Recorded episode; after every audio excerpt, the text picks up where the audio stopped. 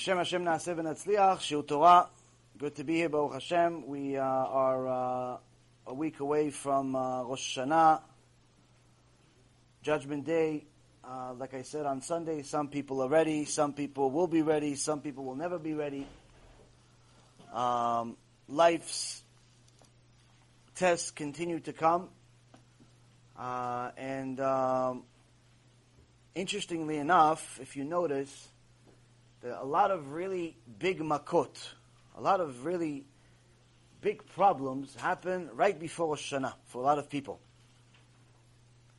Um, unfortunately, it seems, I don't know, uh, my, my perspective, it seems like there's a lot more problems right before Hashanah for most people. Shem Achem, there's more death, there's more sickness, more financial problems, uh, more fights, just more more big tests, big tests.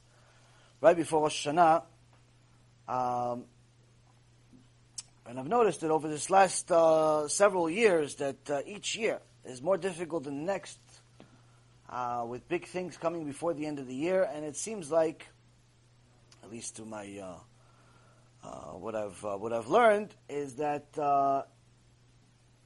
before the Baal Habayit shuts down the store, he has to close all the accounts.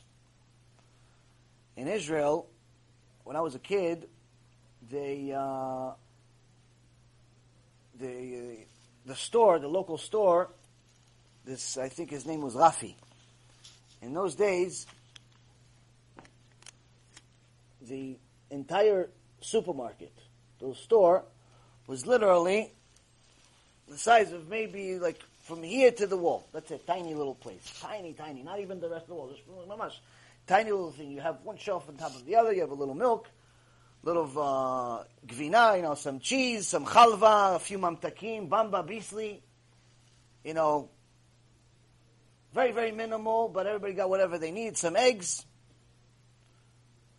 cookies, stuff, minimal stuff, cleaning, you know, but everything was one choice.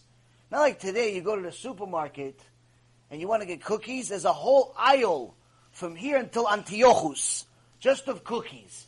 Black and white cookies, pink and white cookies, this cookie, that cookie, cookie with jelly, cookie with cream, cookie with cream and jelly, cookie, the jelly, and then there's a cookie in it. Oh, Shem Achem, how many cookies? By the time you finish the cookie aisle, you gain weight just looking at them. Why do you think I'm like this? So, in those days, very, very different. In those days, very different. You go to the store, you have one cookie. You want it or you don't want it? Maybe two. Maybe. Most of the time, just one. One type of cookie, two types of cookies, maximum two. Milk, one product. There's one kind of milk. All cows are the same. You like it or no? Eggs, one type of egg. Here today, you go to the supermarket. The supermarket has their own brand, and then they buy other people's brand. And how many, by the time you look at the eggs, like what's the difference? They're all eggs. So how do you judge? You judge based on price. Oh, this one is two thirty nine. This one's two forty nine. I'm buying the two thirty nine. Why? You don't know the difference. The eggs. Biggest waste of money, in my opinion, is buying organic eggs, because organic eggs for Jewish people they're not kosher most of the time because they, uh, there's, uh, it's very, very common for them to have blood in them. So as soon as you open the egg, you see a little speck of blood in it, you have to throw it out. Uh, so uh, Jewish people can't eat eggs with blood in them. Uh, so organic eggs tend to have much more blood in them than uh, much more common than regular non-organic eggs. I know in one one dozen that my wife, the last time she got organic eggs, it's maybe like two years ago, she told me, I'm never buying organic eggs again. I'm like, why? She goes, we bought a dozen, and ten of them had blood in them. Mamash, it's like you're throwing the money in the garbage. Just throwing the money in the garbage.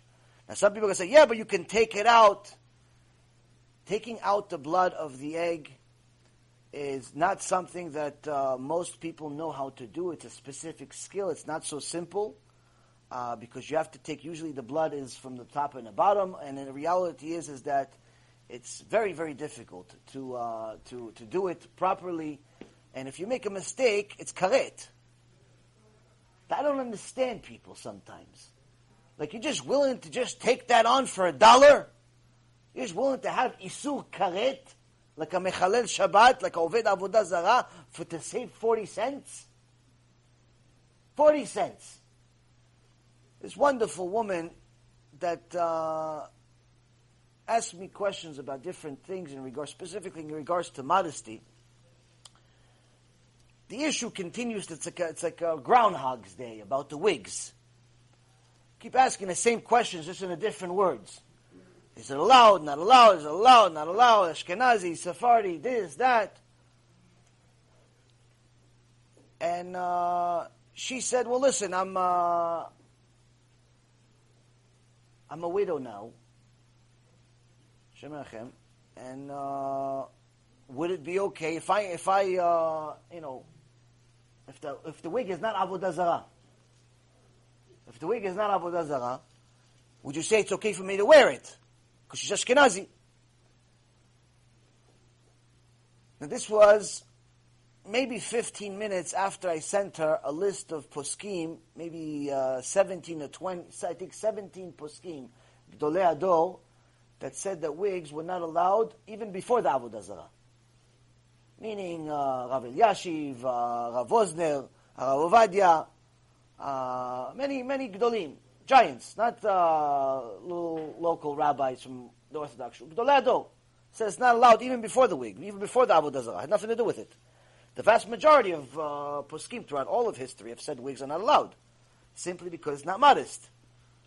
But uh, some people say that no, but there is a way to make them modest if they're shorter and so on and so forth. Yes, but the problem is today's wigs are not the wigs they said are allowed. But either way, we're not going to go into the same issue for the five thousandth time. What's the what's the chidush here? So she asked me. So I'm a widow. She's not married, but she's used to wearing a wig. Can I continue wearing a wig if I know it's not not avodah zarah? So I said, listen, based on all the information, this is what I would tell anybody. Ashkenazi, Sephardi, you could be an alien from Mars. You want to visit me, you want to ask me about a wig, I'll give you the same answer. Based on the information that I know about wigs, number one, being the fact that there's over 130 poskim that we've, that we've seen, their psaks throughout history, Gdolei Ador, not poskim that uh, your local guy that just graduated yeshiva last week. I'm talking about from here all the way to Yonatan ben Uziel, almost 3,000 years ago. We've seen the giants of giants write specific things against wigs even when they looked like straw. Even when they looked like, they, forget it, it had nothing to do with uh, long, nice, no, no. Even when they look like straw, they say it's still not allowed. Now, if you com- compare the two, how many said yes versus how many said no, you're talking about 20 to 1 ratio. So, we've, so even in regards to modesty, we've already seen there's so many that say no, before Avodah Zarah. Now that we've seen, and Baruch Hashem, a lot of research has been done, and another edition of the book is coming out, Be'ezrat Hashem, very soon. I just got the latest version today. It's uh, in the final draft. Uh, the first is going to be in uh, Hebrew, but Baruch Hashem, we're making an investment at Be'ezrat Hashem to translate it to English, uh, which pretty much concludes without a single doubt in our mind that if you're buying a real hair wig in the world today, you have Avodah Zarah in your head. It's not an assumption, it's not maybe, it's a certainty. Not having it, you're more likely to win the lotto six times in a row. Not having. Why? Because of the way that the wig industry works. Number one, when a woman shaves her head, it's not her head goes on somebody else's head. Each wig on the average is three, is three is uh, is three heads. So even if you got one from, let's say, I don't know, some poor woman from Europe, decided to shave her head. Fine, she wanted to shave her head, but then you got the other two heads are from India. The vast majority of the hair is from India. That comes from Avodah Zarah, so you have a problem. So, with that being said, it's impossible. Also, it's even worse for the hair extensions. A lot of young girls today wear hair extensions. Those are 100 million percent. I forgot to even mention it over the years. I just assumed uh, mistakenly that people just knew. That's even worse than wigs. That's 100% uh, Indian hair. There is nothing else. There is no other market. It's 100% for sure. Even you ask the, the people selling it, say they have no problem. Hair extension, 100% avodah zarah. 100% avodah zarah, hair extensions. The wigs was what people had a safek on until recently. We have so now, based on the likelihood of it being avodah zarah, based on the amount of people that have said people, a lot of giants, Torah giants throughout Am Yisrael's history that have said it's not allowed even without the avodah zarah. Even if you want to say, oh yeah, but I'm going to wear uh, a uh, synthetic, synthetic. Well, we've done research that uh, said that uh, un- unfortunately, the hair is so cheap. Real hair is so cheap because there's such a surplus of it, because people are giving it for free in India, that it is cheaper than the synthetic. So what they do, what a lot of manufacturers do, is actually put some real hair in synthetic wigs to make it to fill it up, to make it more volume and so on, because it's cheaper anyway. Plus, it creates more volume. So when they did some research, like scientific research, they found out that uh, a majority of them have at least one to two percent real hair in them. Now, even if it has one hair, not one percent, one hair in sixty thousand hairs in a wig, one hair is avodah zarah. You don't know which one of it, you're not allowed to wear it. You can't take it out, you're not allowed to wear it. That's it. Finished. The whole thing is pasul. So, with that all being in mind, addressing synthetic wigs, addressing extensions, addressing real hair wigs, and so we have the avodah zarah part. Then we have so many poskim that say it's not allowed. It's not allowed, regardless of the avodah zarah in my opinion, whatever that three cents that my opinion is worth, maybe two, discount. Whatever the opinion is worth, Rabotai, I just wouldn't take the risk. That's what I'm trying to say. I can never tell you, you know what? Ashrecha, go for it. Go for it. Wear that wig. Show them what, show them what it looks like. I can never say that. You want to do it? Eh, that's, that's your issue. Listen, all of us have issues. What, do you think I'm perfect? I'm probably worse than all of you. I'm trying to do tshuva. That's why you have these shurim. But the point is, Rabotai, is I can never tell you, no, no, it's okay, you're safe, you're okay, you're okay. Why? Because I know the information. Now, all of the people that are actually saying, no, it's okay, it's okay, show me one of them that did half the research we did. They're saying okay, but uh, based on what? Oh, the Rebbe said when he was alive. Okay, that's almost 30 years ago. And the, the information that we have today, he didn't have. He wasn't a Navi. He wasn't a prophet. And if he was, he would have told you it's not allowed 30 years ago. So the reality is, anyone that ever said it's okay didn't say it's okay based on today's information, whether it be the modesty in the wigs today or it be the avodah zarah issue in the wigs today. Point being that anyone that ever said it's okay, that's a, a big, that's a, a, a that, that we can honor and respect, he didn't say today is okay. He said yesterday is okay. You know, yesterday meaning 30 years ago is okay. 40 years ago is okay. So based on that, I could never comfortably tell you, you know what, I'm willing to go to Bedin of Shemaim and fight for you. Why? Because if I say it's okay, I have to go to Bedin of Shemaim and fight for you. When they say, when they show you it's not okay. They show you it's not okay. Look, look, she wore a wig, the whole thing was good, except one hair was avodah zarah. One hair. Those are 50,000 hairs. One hair was avodah zarah, but she said, "Oh no, no, Hashem, look, look, look." Rabbi Yaron, with his two cents, he said it's okay. Oh, bring Rabbi Yaron. You said it's okay. I have to go fight for you now. I can't fight for you. Why? Because I said it's not okay. I can't. So the point is, Rabotai, is that it's not even a matter of opinion. It's not a matter of okay, not okay. It's just too much risk. It's too much risk, and it's not worth it. It's not worth the punishment that comes along with it. It's not worth it. And whereas Jews are not allowed to walk blindly. Now, what do I do? Somewhat, many people ask me all the time, what do I do when I see a woman wearing a wig? What do I do? Nothing. Absolutely nothing.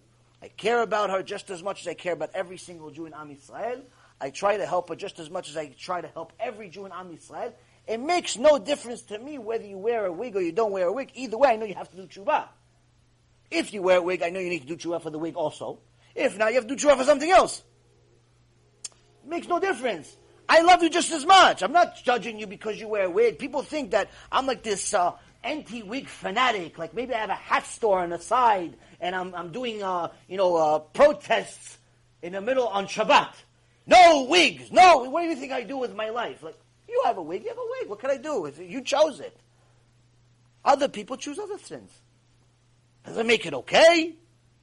You have a serious problem. You should do tshuva for it. But there's other people that also have problems. Mechalel Shabbat, Eshet Ish, Zera Levatala. Ooh, wow, how many sins Am Yisrael sometimes have, sometimes.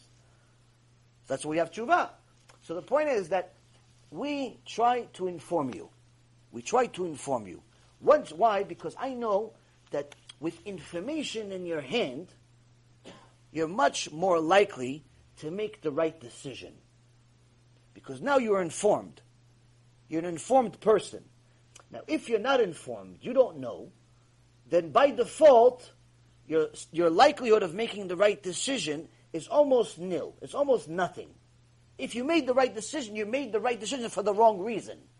Like somebody sent me, a student of mine, sent me a, uh, a, a chidush the other day. And he said a very nice chidush.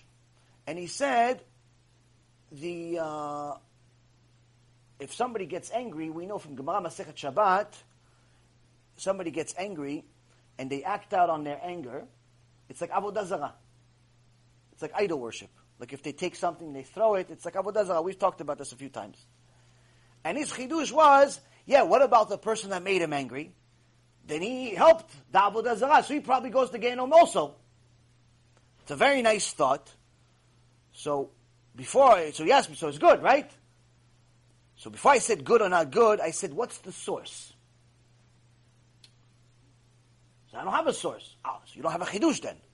Why?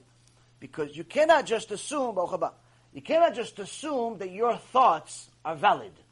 You can't just assume that your thoughts are dat Torah. Meaning, if you actually have a chidush, the chidush has to agree with some chacham that came before you. You can't just say, no, no, I think this. Why do you think this? It just makes sense to me. Who are you? Does it contradict the Chachamim that came before you? Does it agree with the Chachamim that came before you? Like, who, what, what do other people say about what you're saying? So Baruch Hashem, Baruch Shekiven, he actually meant well, and he actually got it right. He did, he did right. It's actually in Gemara Masechet Kiddushin, page 32b. It actually says that if a person makes another person angry, it's, he actually also gets punished for it. He also gets punished for it if he does it. Why? You're not allowed to put a obstacle in front of a blind person. So, for example, if let's say you know that uh, your friend hates this guy, there's some guy he doesn't like. He doesn't like Steve down the street. He doesn't like Steve. So you know that if you tell him that Steve just got a new car, he's going to get angry about it. He's going to get really annoyed because he doesn't like Steve. For whatever reason, he doesn't like Steve. Maybe Steve is a Rasha. But it doesn't make a difference. You're not allowed to tell him that Steve just did something good. You're not allowed to tell him that Steve is doing good. Why? Because you know it's going to make him angry. He's not going to be happy for Steve. You go to Gehenom for that. Why? You're putting a mechshol if You're putting an obstacle because you know he's going to do it. Now, it's not like you tell him, listen, your brother that you love, your best friend, your this or that, he, he's getting married. No, you're telling us something that he hates. You know for sure. So yes, there is there is uh, there is uh, truth to what he's saying. Yes, if you make somebody angry on purpose, you actually go and get punished for it. So the point is, Rabotai, is that when we have Torah, we always have to make sure that there's a source, there's a basis for what we're saying, and when you review the basis for why a woman should wear a wig versus why she shouldn't wear a wig, meaning the opinion to say yes, the opinion to say no. In my opinion, and I think anyone that's rational's opinion, when they review all of the information we reviewed, not just the information they reviewed 20 years ago, all of today's information without bias, I don't think anyone in their right mind will ever say that yes, you should continue wearing the wig. And simply because it is too risky the likelihood of you having a kosher wig is very, very small. It's very, very small. And anyone that wants uh, to at least give themselves the highest likelihood of going to Gan Eden, going to Olam Haba, is not going to want to take such big risks. Why? What are you taking the risk for? To make the neighbor happy? Because she, cause she complimented your wigs? Like, what are you doing it for? That's really what I always ask. It's, that's where I got this idea that I'm telling you right now. Like, that's what a person needs to think. For what? What are you doing it for? What are you doing? What are you wearing the wig for? If you're saying, I'm wearing it for my husband, your husband doesn't need to see the wig. Why? When you're private with him, he sees your real hair. He doesn't need to see your wig. So it's not your husband. Why? Because when you're out with the wig in the supermarket, your husband's at work. He's at the kollel. He's somewhere else. He doesn't see you. He doesn't see you. So it's not for your husband. Don't tell me it's for your husband. If it's for your neighbor, what? So your neighbor says, "Oh wow, your wig looks really nice. Oh, it looks real. Wow, like what? What do you? Why? So she's happy. So you're gonna take a risk of making Hashem upset for your neighbor? Why is she gonna fight for you in in in, in? She's gonna say, "Oh no, no, I vouch for her Hashem. I'll fight. I'll go to Gehinnom for her." She's gonna do it for you. She's barely gonna remember you next week. As soon as you give her the wrong look, she doesn't want to be a friend anymore. So for what are you doing it for? What for? For Steve at the supermarket, so he can "Wow, Mrs. Uh, Mrs. Uh, Yochanan, you're looking good. What? What are you? What? What? what, what who are you doing it for? That's what. That's what every every Bat Kedusha has to think. For what? For who? Who are you showing off for? What for the third? For for the for the half a second uh, compliment that someone is gonna say about you? It's just like the egg. You're gonna take a risk to, to, for isur karet to eat blood for what? To save 30 cents? You're going to eat the, the, the, the, egg with the blood so you could save 30 cents? Like, think about it. That's what we have to think. That's what we have to think. Is it really worth it? Forget about looks good, doesn't look good. There's nothing, uh, anyone that has a little bit of Yirat Shamayim knows looks good, doesn't look good. It's not part of the calculation. If you're worried about looking good for your husband, for your husband, you could look like Malkata Yofi, private. Private. But if you, if you want to look good for other people, that's a problem already. So that's the thing. That's what you always have to calculate. But again, Rabotai, when we look and we view and we see all of the information, we calculate based on that. Based on that information and that information alone. But if I see a, a Bat Yisrael that's wearing a wig, chas v'shalom, chas v'shalom, I never judge them, I never look down on them, I never say that they are less, because I know most likely there are plenty of things they're much, much better than I could ever be. Forget they're better than I am now. They're much better than I could ever be in certain things. You see a woman, any woman, anybody said praise to Hashem, how she cries to Hashem, alvay alai. They can cry to Hashem like that. You see how a woman uh, you know, cares about her kids and she's willing to have more even though there's so much pain. Alvay alai can deal with, with, with such happiness. Bring more kids to the world like that. So you don't judge them. You want to help them. But doesn't mean it doesn't make it right. And that's the way you got to look at anyone that you know for sure is sinning, or is a fake sinning, or looks like they're sinning. You're not hating the person. You hate the sin. Gemara Masechet Brachot, Bruria, the wife of Rabbi Meir Baal HaNes, gave the chidush to Rabbi Meir. And she told him, hate the sin, not the sinner. Hate the sin, not the sinner. So we don't judge. We're not a judge. We're not a jury. All we are here is to provide information. Once you have information, you're going to make a decision accordingly. And of course, again, sometimes we are so used to our actions that even if those actions, even if we know they're a sin, it's still hard for us to overcome it. Even if a person watched all of my wasting seed lectures, it's not just because he watched them, automatically he becomes a Yosef Tzaddik.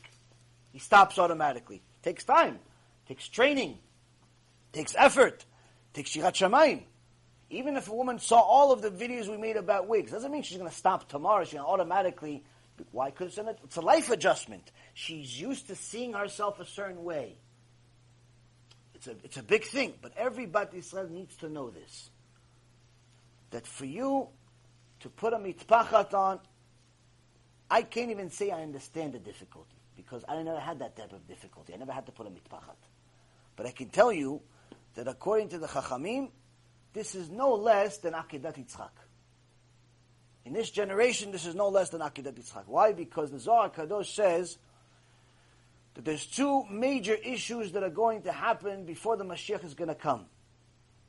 For women, it's going to be issues of immodesty. Issues of immodesty that lead to zera levatala. The men, zera levatala, as a result of the immodesty, but also for their own issue is Torah. Learning Torah. Guys have a hard time learning Torah. Sometimes they can put on a shiur, watch a shiur for three hours. At the end of the shiur, say, "So what did he say?" I have no idea.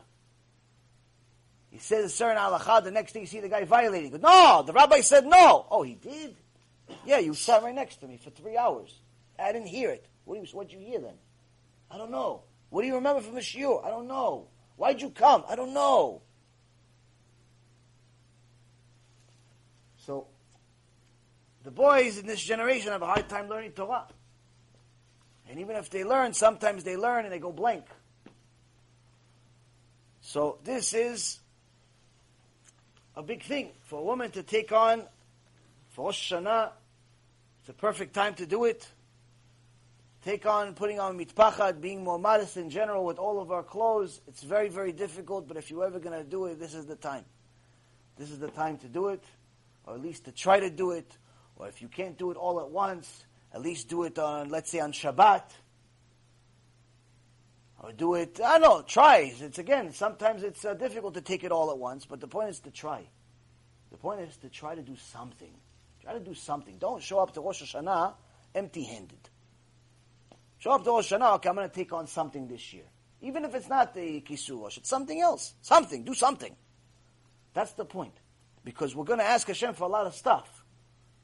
You can ask Him for Parnasah, you can ask him for children. You can ask him for shlom bayit. You can ask him for limud. You can ask him for a lot of wonderful things on Rosh Hashanah. So you have to come with something. You have to be bearing some. Oh, okay, Hashem, listen. I, am asking for a lot of stuff, but just so you know, whether you give it to me or not, I'm bringing a korban. What's my korban? All my old clothes that are immodest, garbage. All that chilul Shabbat that I, I did, we're talking business on Shabbat, no more. I'm vowing to do something. You have to do it anyway. You don't need to make a neder, but the point is, is that we have to make some type of mental commitment. You make a mental commitment and then you verbalize it. You actually say it out loud. That makes it real. And then during your prayer on Rosh Hashanah, you think about it and you ask Hashem to give you the strength to do it. This is part of the journey of a, of a Yehudi. This is part of the journey of a Jew. You have to continue growing spiritually because if you're not growing spiritually, you're shrinking. Judaism is not something that you can just coast.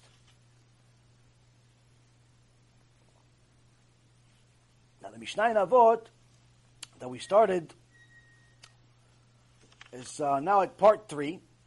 It's the same Mishnah. It's Mishnah 525, Hey, Chaf Hey, which talks about the life journey of a, of a Yehudi. So Yehuda ben Tema says, הוא היה אומר, בין חמש שנים למקרא, בין עשר שנים למשנה, בין שלוש עשרה שנים למצוות, בין חמש עשרה לגמרא, בין שמונה עשרה לחופה, בין עשרים לרדוף, בין שלושים לכוח, בין ארבעים לבינה, בין חמישים לעצה, בין שישים לזקנה, בין שבעים לשיבה, בין שמונים לגבורה, בין תשעים לשוח בן מאה כאילו מת ועבר ובטל מן העולם. Translation, Yehuda ben Tema says, he's the same one that has been giving us the last couple of Mishnayot. He used to say, a five-year-old begins with scripture, meaning learning Torah, which we went over already. That's when the kid, at least in those days, today it's probably around six, maybe seven even, has uh, the ability to understand what you're telling him when you're giving him the uh, teaching him chumash and actually retain the information. Technically, you should already teach them as little kids. You should teach them already as little kids, uh, Parashat Shavua. You should teach them things even as little babies. But uh, the point is here, the Mishnah says that you should, uh, at five years old, is when you start teaching them formally a uh, an actual uh, you know an actual chumash you know, Parashat Shavua. The Rav Dov Yafet said that uh, to his keilah, there's a secret of how to raise kids. And the ones that heard it, the ones that listened, it changed their life.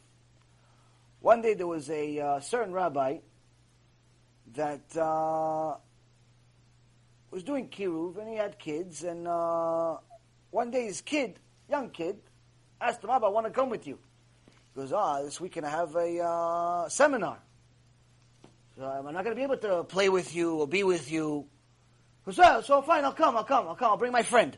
Because what are you going to do? He goes, oh, we'll sit, we'll listen, we'll learn. Oh, sure, okay. Who are you bringing? And he brought this other boy.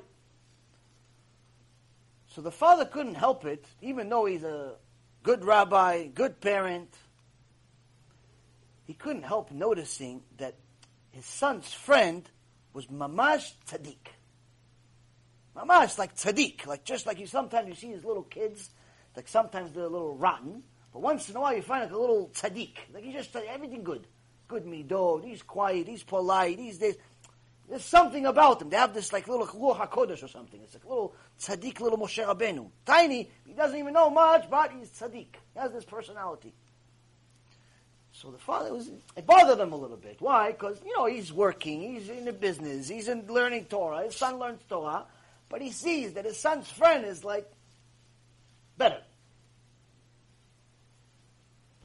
He says, what's the secret? So he decided to see, maybe to show. Maybe to show so he wanted to follow the kid.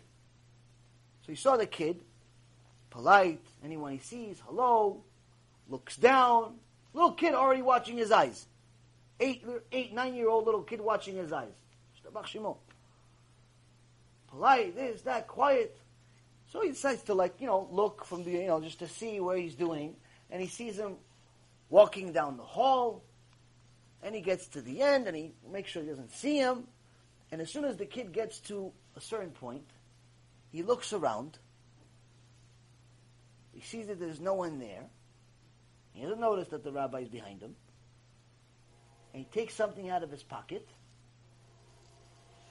He looks at it. A couple of minutes. And he puts it back in his pocket. And he goes. So the father, he's not a crazy. He's, uh, he's chacham. He wants to see what's the secret. He wants to know what happened there. So he runs after the kid. Hey, hey, hey, how are you? How are you? I want to see you. Some, come here for come, come, son, for a second. I want to talk to you. What happened? Oh, yes, yes, for the Rav. What? I want to know. What'd you just do? What do you mean? What I do? Because you took something out of your pocket after you saw there's nobody there. You took something out of your pocket. You looked at it for two minutes, and uh, you looked at it and you put it back. What is it? Oh, oh, oh this is uh, this is uh, musar. Because what? Because I have uh, I have uh, this little book that Abba gave me, and he, he, he, since we were little babies, he said that his uh, his, his, his, his, his rabbi, the Rav Yafet, said, "You want to teach your kids, you want to make them angels, make one rule in the house. No matter what age, from the age of one years old until they leave the house, there's one rule in the house: every kid must learn two minutes of Musar a day." Two minutes. You're only there an hour, two hours. Obviously, once they grow and you can do more. But every kid, little baby, one years old, they, the imam says to him two minutes of musar a day. He doesn't understand anything yet. Doesn't make a difference. His neshama understands. He's five, he understands. At seven, he understands. Point, two minutes of musar a day. Two minutes of musar a day. The kid is eight years old, nine years old. Now he's away for the, for the weekend, but the musar comes with him. Why? He's been doing it already for nine years. So he has a little book. And he reads it. Oh, today came two minutes. It's my, my time for the two minutes. When am I going to do it? When nobody's next to me. So he reads a little uh, Igeret Ramban for two minutes. Finished. Goes on his day. Now the kid himself doesn't under, doesn't know how much of an impact this has had on his personality because he only knows himself as this, but everybody else notices. That's the beauty of Musar. The beauty of Musar, it's not necessarily something that you yourself will ever notice. but everybody else will. If you've been learning Musar, but no one is noticing that you're improving, that means you're not learning Musar. You're just reading stuff or listening to stuff. Some people have been watching lectures for myself or Rav Mizrahi for a year, two years. Most of the time, Baruch Hashem, they change drastically. You see it. You see from the questions they ask you, the way they communicate. You see it. They themselves say it. Once in a while, you see that not only they didn't change, but now they stopped watching you. They stopped communicating. Or if they communicate, it's uh, not nice. Something happened. Doesn't happen often, but it happens unfortunately. And the reason for that is because while they were watching, while they were learning Musar, maybe they're also eating popcorn. Maybe they're also eating uh. Maybe they're also having a steak sandwich. But worse than all, they're also mixing some other non-kosher Torah with it. Now the begale and the potato chips and the steak sandwich, it's not the end of the world. Non-kosher Torah is the end of the world. Lo b'shamayni. And the problem is that some people, they, they think that Torah is like a movie. And you want to keep seeing something different. So they watch you for a little while, they start doing tshuva, and then they want to watch somebody else too. Now, there's no problem watching somebody else. The only problem is that you have to make sure the other person is kosher. And what ends up happening is that a lot of times, unfortunately, especially in the English language, unfortunately, there are very, very few, relatively speaking, very few kosher speakers out there. There are very few. And there are many non kosher. So sometimes a guy starts doing tshuva and he starts listening to some chassid that's not really a chassid. He just looks like one because he has long payas and he hasn't cut his hair in a long time. And the guy becomes a kofir after you ruins two years worth of work in two months. Why? Because all the Yirat Shamayim that you taught him for two years, this guy tells him, no, only an idiot is scared of Hashem. Only a fool is scared of Hashem. So he hears this in every shiur for two months, once a week. Two months later, two years of work, garbage, garbage pail. So Yehuda ben Tema says that the education that you want to give your kids starts early, early. We don't start at uh, 25 years old, unfortunately, unless we don't have an option. We didn't realize that the truth of Torah is in our life already. For us, Baalei Tshuva, or people that are trying to do Tshuva, we didn't really have much of an option. Living in a uh, secular house, going to public school, and so on. Same thing with the converts being surrounded by avodah zarah, all types of shtuyot in life. It's not. It's not. It's, it's, but that's the point of these shiurim is to give you fire to make sure that you give your kids everything that you didn't have. And by saying everything that you didn't have, I don't mean toys. I don't mean money. I don't mean a bigger house. People give their kids more stuff today thinking it's going to make them happy.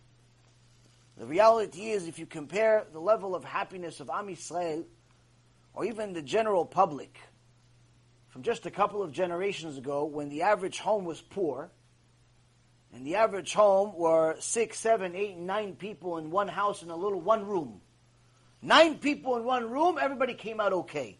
No one has ADHD, no one has epilepsy, no one has anything. Everyone's normal, everyone's happy in one room. Nine people, one room, the bathroom is in the middle of the road because you have to share with the whole community. Everybody came out okay. Some people became rabbis, some people became good uh, accountants, whatever. Everybody came out okay. Nine people, one room, everyone's okay. Today, nine rooms, one kid has ADHD, has epilepsy, has uh, some other disease. He can't pay attention. You gave him nine rooms. Misken, he cannot even count the nine. But he can play video games really good. He's the best one on the block. Video games, machmir. Video games, he can play till 3 o'clock in the morning. You give him a little parashat shavua to read, fall asleep in 30 seconds.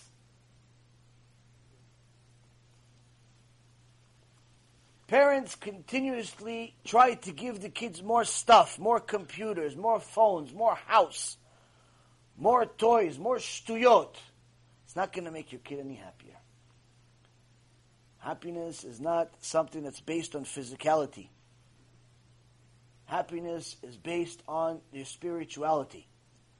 Rav Dessler Alav Shalom said if you want your kids to succeed in life, you only have to do one thing. Make sure there's a good vibe in the house. Make sure the house is full of happiness. That's it. He didn't say make sure you send them to Rabbi Akiva to learn. Of course, send them to yeshiva. You have to follow halacha. But he didn't say you have to send them to the yeshiva that's thirty million dollars a minute because it has Gdolei Ador over there, or someone you think is Gdolei Ador, and it has facilities that are there's gold uh, all over the walls.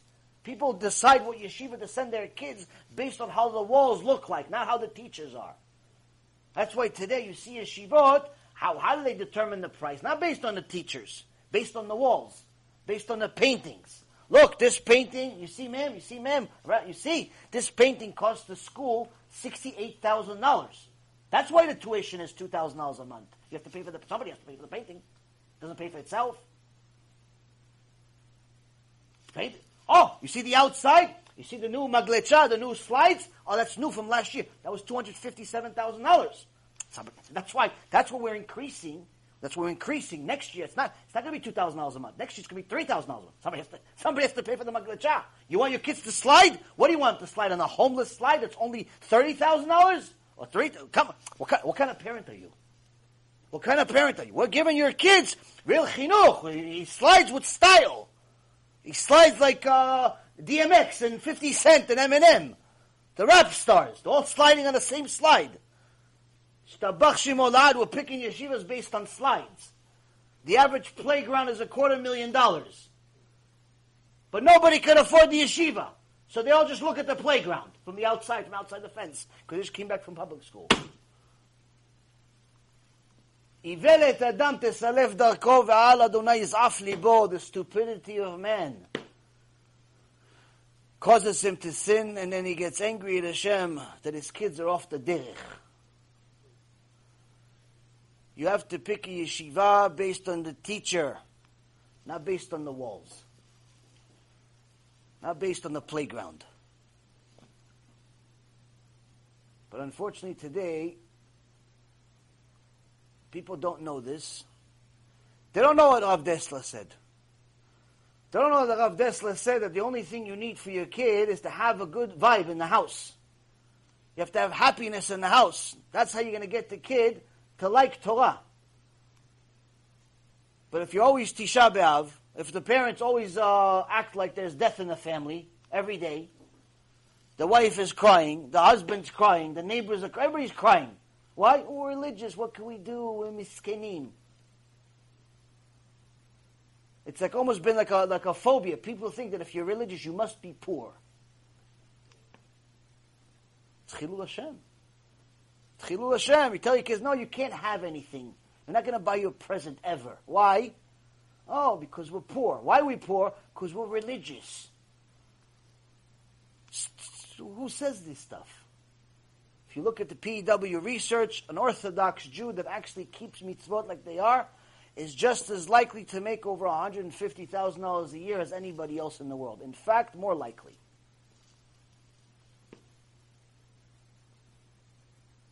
We forgot. We forgot how to be happy. We forgot how to make a good mood in the house, so we're trying to replace the good mood with stuff. Because the parents don't know how to be happy, because they don't come to Shiurei Torah that actually shake their heart, they don't know how to be happy themselves, so what do they do? They tell the kid, no, to be happy, you have to do what we're doing. Oh, what are you doing, Abba and Ima? We have stuff. See, Abba got a new car, Ima got new nails, and a new this, and a new that, and we're getting a new house, and you see, so you have to get new stuff in order to be happy. So then the little smart kid once in a while they say, "Wait, but Abba, you have the new car, right? Yeah, you have the new house too, right? Yeah, yeah, we got it. We're, get, we're, get, we're on the way. We get yeah. And Ima, you got the stuff that you want, right? But how come you still sad? How come you still Tisha B'av? How come you still? How are you to tell me a nine-year-old to be happy if you're not happy?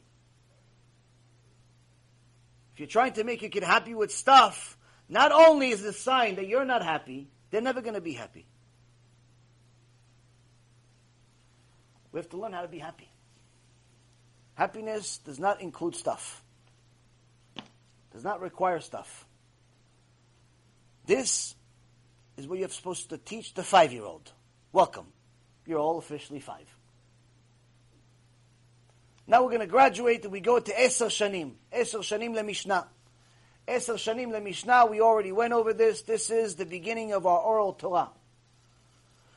A Jew must understand that without the oral Torah, there is no Torah.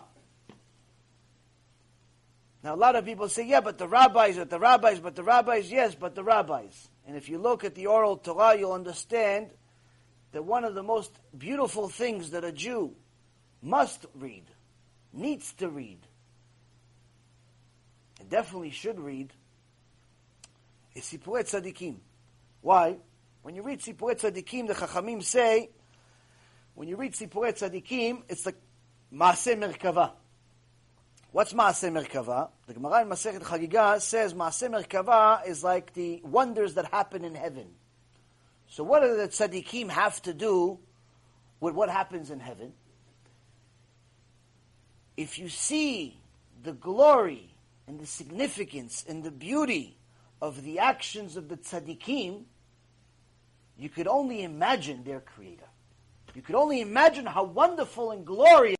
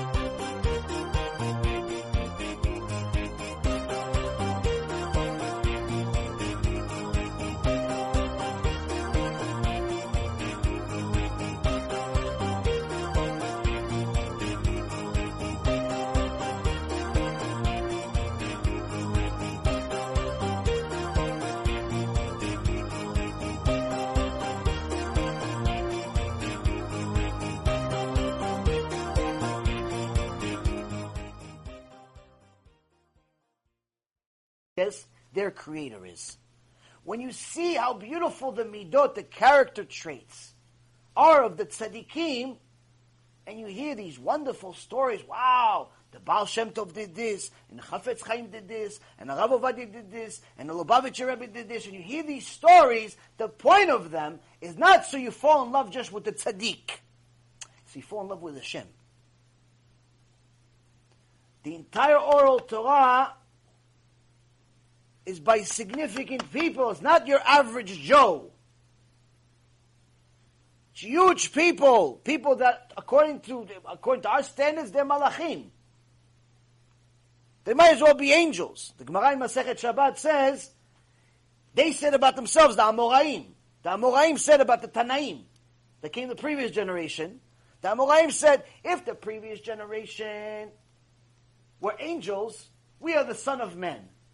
But if the previous generation were men, we are less than a donkey. Less than a donkey. Who are these Amoraim? Who are these Amoraim? If an Amorah is mentioned in the Gemara by name, that means that he is at a level of reviving the dead. He could take somebody out of the morgue, they froze the body for three weeks, takes them out, he looks at them, oh, I want you to live. The guy gets up and walks away. That's an Amora. That's how they mention by name. If he couldn't do it, they don't mention his name. They don't mention his name.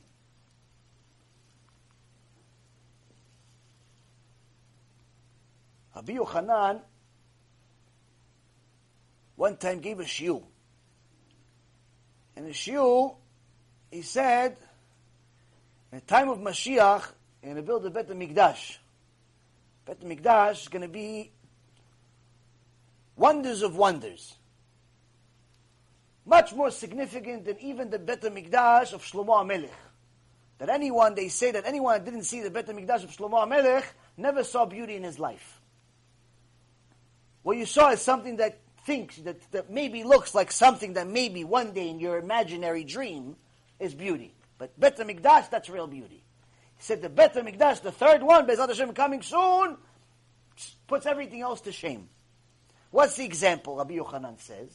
Rabbi Yochanan says the doors, the doors of the Bet HaMikdash are going to be, I believe, 20 amot diamond. Each one. Two huge, meaning 40 feet. Each door is 40 foot diamond. It's not like full of diamonds. It's one diamond. Each one is a 40 foot, 40 foot by 40 foot.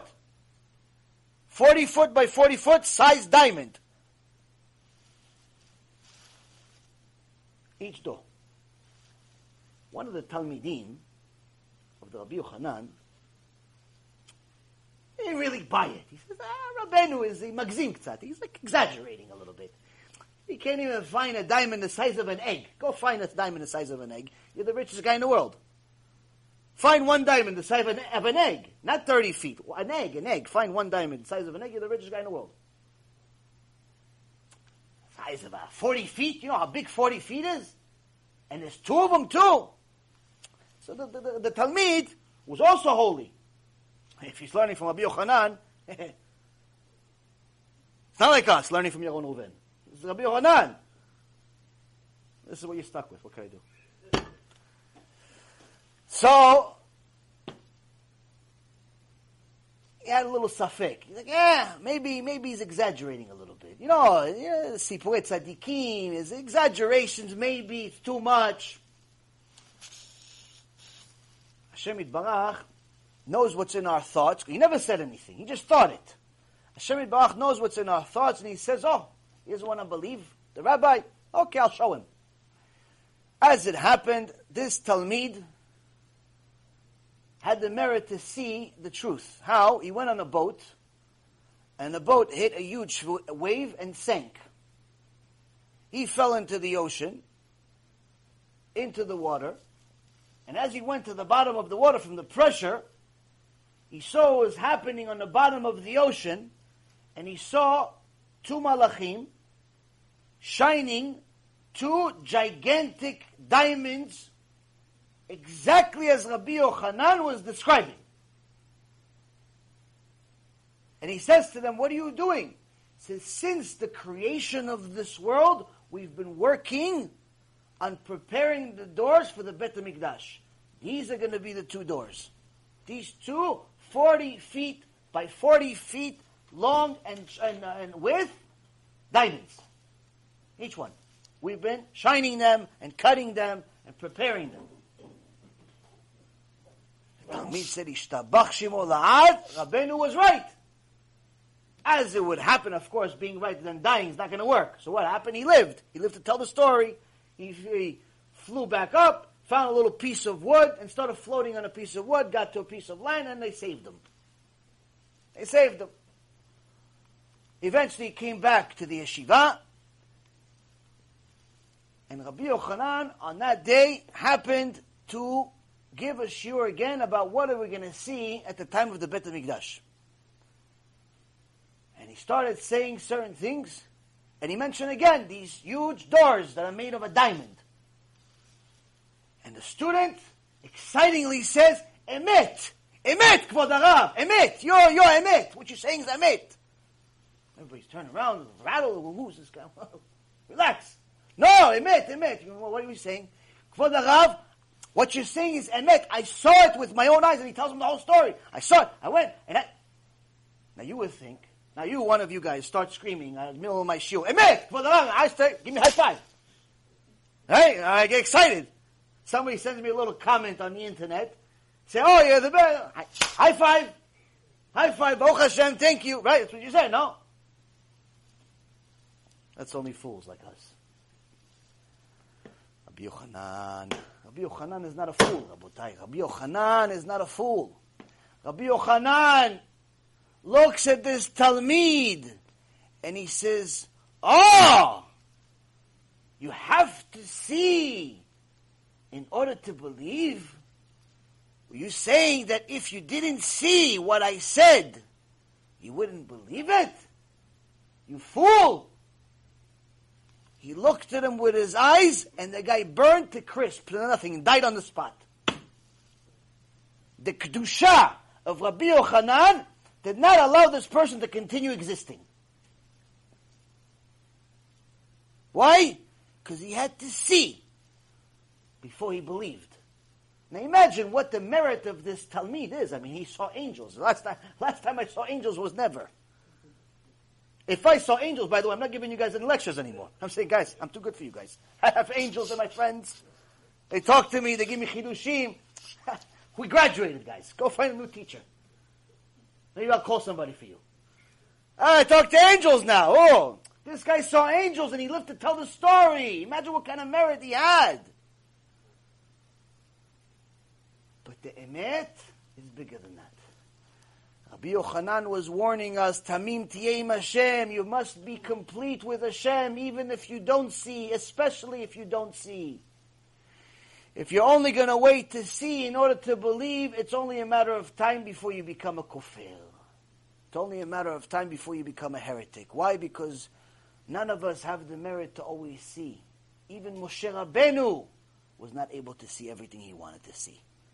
So if you're always going to wait to see, in order to believe, it's better off you die early before you make those big sins of kfirah. This Rabotai is who we're dealing with when we're talking about the Mishnah. This is our oral Torah. Buchim Abaim, you're officially 10 years old. Next. Ben Shloshesre. Shloshesre, at 13 years old, you now are, as a man, are obligated to do the mitzvot. Of course, you don't start doing mitzvot at 13, but you're now obligated. The difference is, until now it was practice. You have to teach your kids how to fulfill the mitzvot already when they're little. If you look at some of the houses of the tzaddikim, they already teach their little girls modesty when they're two, three years old.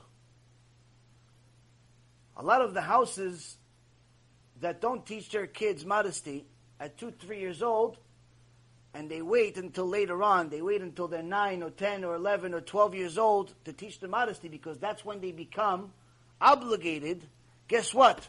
Those kids never become modest. Why? Because the kid is already used to wearing a tank top and shorts the first 10 years of her life. So now all of a sudden you're saying that because I'm 12 years old, I have to go and wear this uniform? Okay, I'll wear the uniform for school because it's a school uniform. It's not a lifestyle. So this is why I advise all mothers to make sure to, to dress their daughters and their sons, but especially their daughters modest from the time they're babies. Baruch Hashem, my wife, God bless her, she's the one that originally gave me this idea. And you see, you see how the kid grows up. You see what the kid thinks about. You see how the kid behaves. You see the kid is naturally modest. What my wife wears, the kid wears. My wife wears, Baruch Hashem, long dress, covers everything.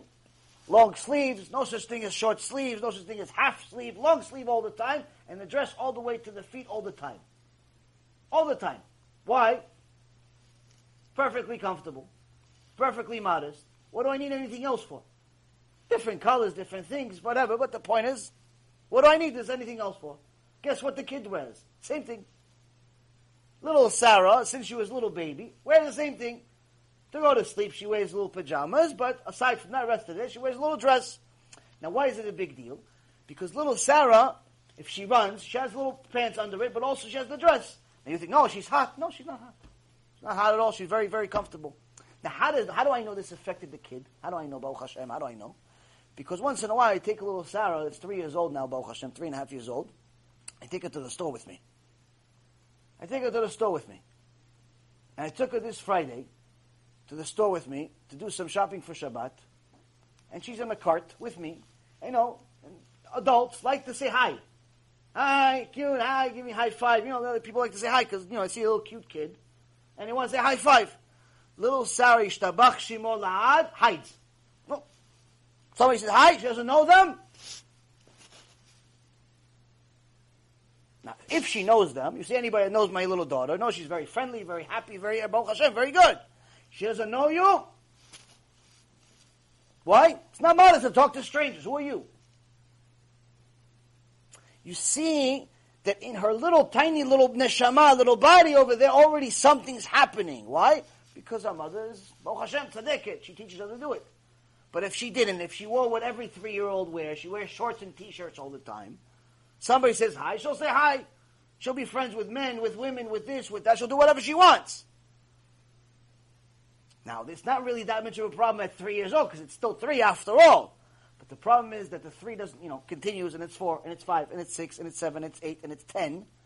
And then finally you tell no, listen, uh, Motik, you're 12 years old. Now you're obligated. You had your bat mitzvah. You're obligated to do your uh, everything. You have to be modest. Okay, I'll be modest for school. When I go to school, I'll be modest. I'll wear the uniform. They tell me whatever you want me to wear. I'll wear it. I'll go to school with yeshiva, with the uh, dress and uh, gown and whatever you want me to wear. No problem. But as soon as I come home, I'm going back to my uh, nothing wear. Why? I've been wearing it for 12 years. It all starts when they're little kids, Rabotai. It all starts with their little kids. And it's much easier. Much easier when they're little kids. Why? They're going to like what you tell them to like. And if the Ima does it, the daughter does it. She likes it because she wants to be like Ima. So when I when the Mishnah says here that a person is obligated to mitzvot, it's not telling you that's when you start mitzvot. It's telling you that at this point, if you haven't done it, you're getting to the point where it's getting too late. It's not officially too late, but if you're only starting to discipline your kids at the time they're 12 or 13 years old, it's almost too late. Almost too late. Why? Because at 12 or 13 years old, the child already has their own personality. They have their own likes. They have their own friends. They have their own desires. And even though they don't really know what they're doing, they think they do. They're convinced they do. And they're convinced you don't because you're old. No young kid thinks that old people know anything. Unless the young kid learned a lot of Torah and he understands that the old man is closer to Gadol HaDor than he is. That's why we say the famous story of Rav uh, Kamenetsky. Rav Yaakov Kamenetsky was on a plane one time with his son, and the son was a little boy, and next to him was a uh, successful Nobel Prize winner, his son. And all the whole time they're on the plane, the Nobel Prize winner, the secular Nobel Prize winner, had to deal with his son asking stuff for stuff. Abba, I'm hungry. Abba, I'm thirsty. Abba, I'm cold. Abba, I'm hot. Abba, I'm, uh, I need something to play with. Abba this, Abba that. The whole plane ride, kaparat avonot, 12 hours, he's asking him for stuff like he's a vending machine. Now this is something that the professor got used to already. He's had the kids for a while. But what he didn't get used to is seeing how this religious guy next to him, that he didn't know is even a big rabbi, the Gadol HaDor, he didn't know, how he, his kid is. Because the whole plane ride of 10, 12 hours, he sees the opposite. He sees Rav Kamenetsky's son say, Abba, are you hungry? I'm going to get you something to eat. Abba, are you thirsty? I want to get you something to drink. Abba, you cold? I'm going to get you a cover. Here's a cover. You want the cover? Abba this, Abba that, but he's giving Abba something. And the Nobel Prize winner that was very successful and had tons and tons of money and houses and this and that was eating himself up. And at the end of the ride, he said to Rav Kamenetsky, and he said, What is it? What'd you do to train your kid? He goes, What do you mean? He said, Your, your kid is always just serving you the whole time. How'd you train him? said, Oh, it's not training. It's very simple. He goes, You probably believe in science and evolution and so on. He goes, Yeah, of course. Well, who doesn't believe? Said, Oh, okay. So you believe that everything started from monkeys, right? Of course. Everything started from a monkey. So you believe that ancestors are monkeys, right? Yeah, okay. So that means that your son believes that the ancestors are monkeys too, right? Of course. That's what I taught him. What's that? Exactly. So that means that your son understands that every generation is more developed than the last. Which means that you are closer to the monkey than he is. You are less developed than he is. Therefore, you should serve him because he's much more developed than you. He says, see us, we believe in the Torah. We believe that everything started from Adam HaRishon and it's been downhill since then. That the previous generation, by default, law of Torah is better than us, smarter than us, wiser than us, in every single way. It's impossible to say that anyone in this generation is as great as anyone before. Not even better, as great. To say it is against the rules of the Torah. This is actually one of the bayot in Chabad, when they say that their Rebbe is Moshe Rabbeinu. This is one of the bayot in that argument. It's not it's against the Torah to say such a thing. So now, I taught my kid that every generation is lower and lower, but that means that I'm higher than him. I'm closer to Moshe Rabbeinu, I'm closer to Mount Sinai than he is. Therefore, he respects me. Therefore, he honors me. And that's how it works. Yes? What about the Vilna Gaon? Could be considered, but not. Could be considered as not actually is. Almost is not it. Almost, uh, you know, a lot of things are almost. I've, I was almost six feet tall, but I'm not. I'm five nine barely. Almost. I'm three inches away. The point is, is kvodobim komo. It's a rule in the Torah. It's a rule in the Torah that every generation is lower than the one before. That's just a rule in the Torah. No one will ever be like Moshe Rabbeinu. No one will ever be even like Rav Ovadia.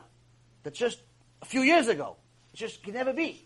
And anyone that knows a little bit of Da'at Torah would never even compare themselves to anyone in previous generation because they know it's, it's far away. But even if you see what they've written, what they've taught, and so on.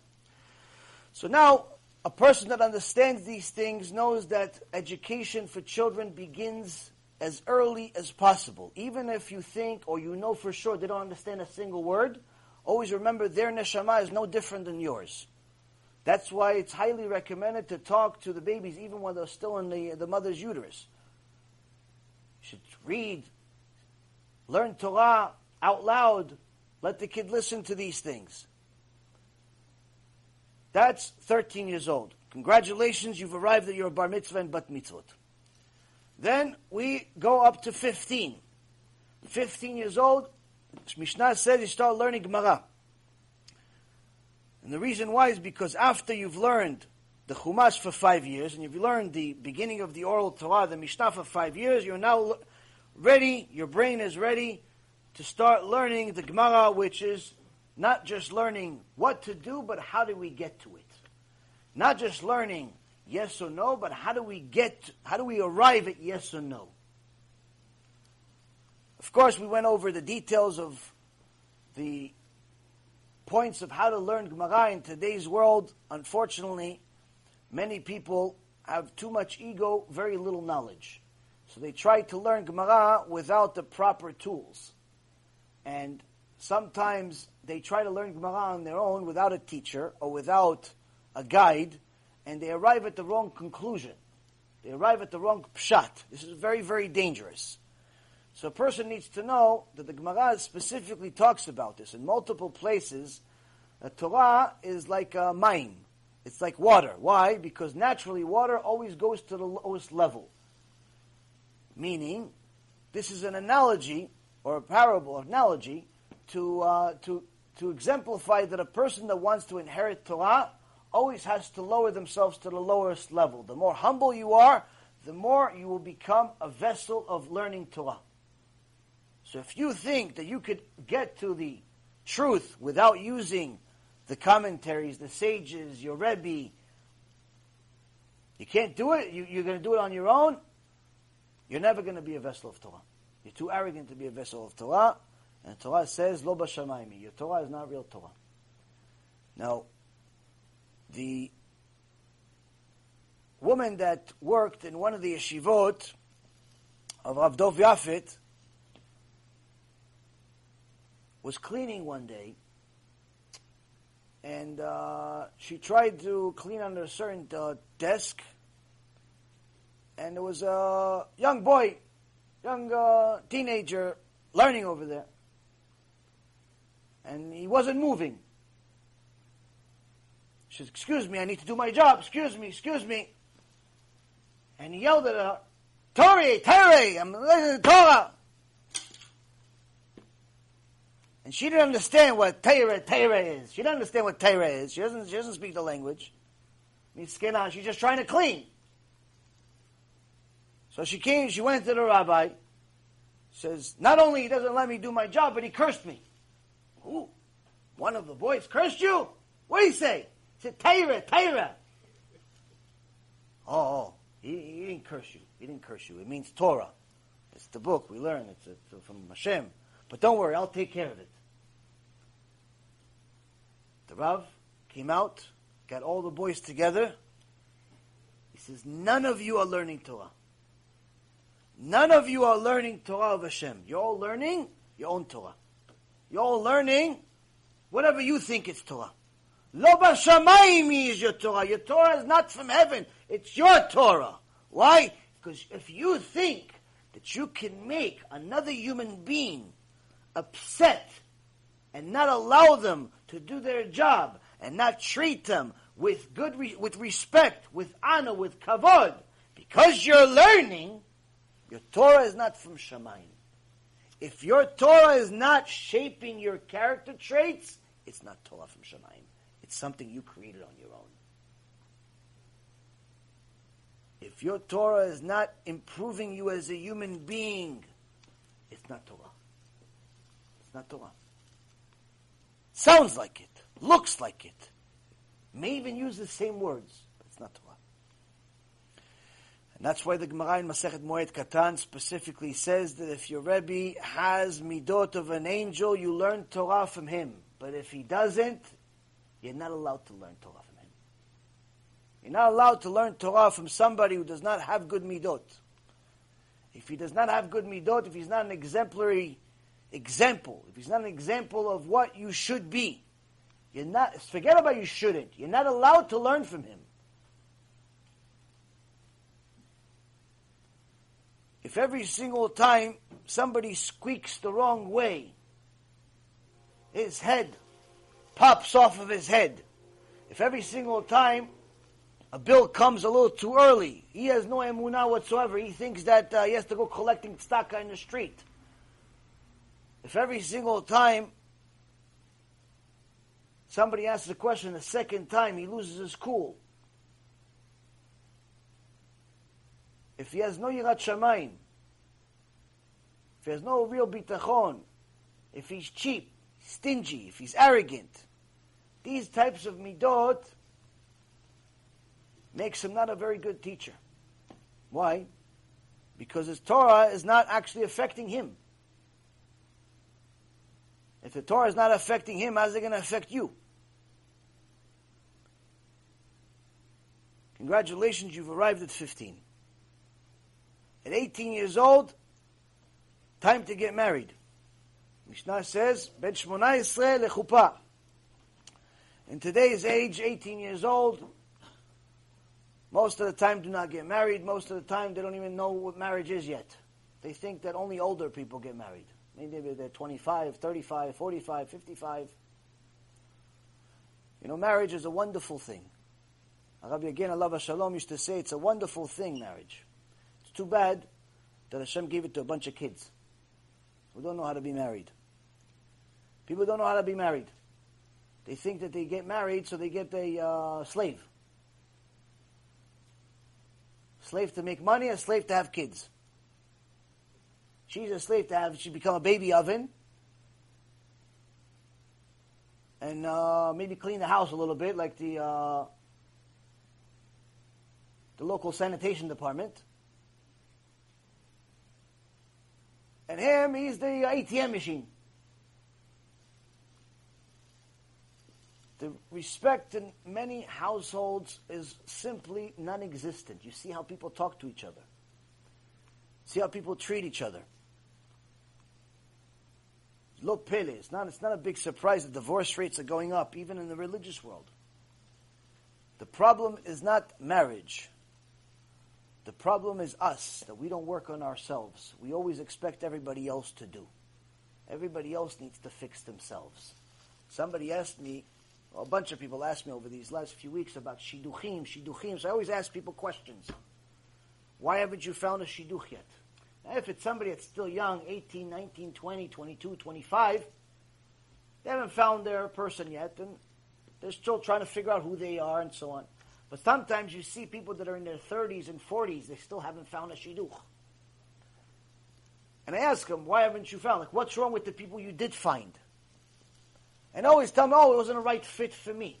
It wasn't a right fit for me. I couldn't find. Ten years I'm looking for a shidduch, they're a right fit for me. Okay, you haven't found fit. Why is it not a right fit for you? What's wrong with them? Are they well? All the people that you're uh, meeting have three heads, but only one hat. Like they have four arms. What's wrong with them? What the, the Muslim? What, what's wrong with them? Everybody no good. So no, less religious, more religious. Uh, this different, this different, that. Oh, okay, said and it's the same thing over and over again. Rarely do I ever hear a person admit to say, you know what? The truth is, I didn't really give him a chance. The truth is, I didn't really give her a chance. The truth is, I don't really know what I want.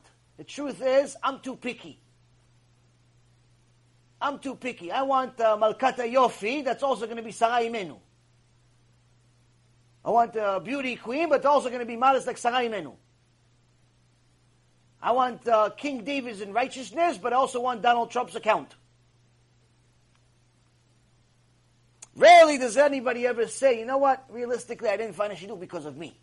I didn't find a shidduch because I'm really not really sure what I want. I'm really too picky. I'm really too... Th-. Very rarely do people actually say it. Very rarely. I could count it in one hand, maybe. Most people blame everybody else. Everybody else is the reason why they didn't find a shidduch. Why is that the reason? For the same exact reason that I tell people over and over again, we do not have a shidduch crisis.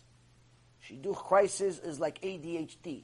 It's a figment of our imagination. There's no shidduch crisis. There's a musar crisis. There's a midot crisis. People don't know how to behave. People don't know how to be married, even after they get married. People don't know how to be human beings. So they judge each other in certain ways for the wrong things.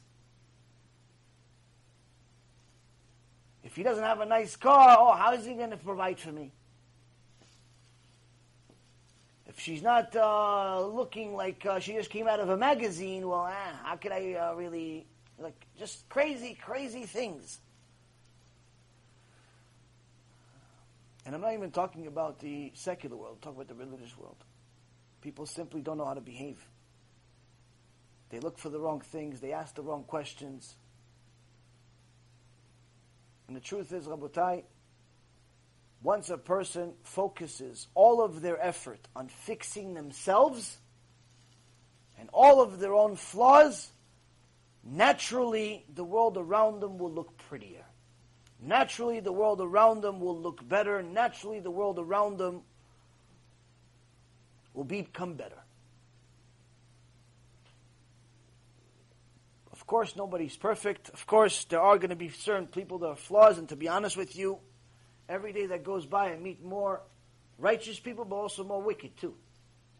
Some people, honestly, if I if I had any control in the world, I would kill them on the spot.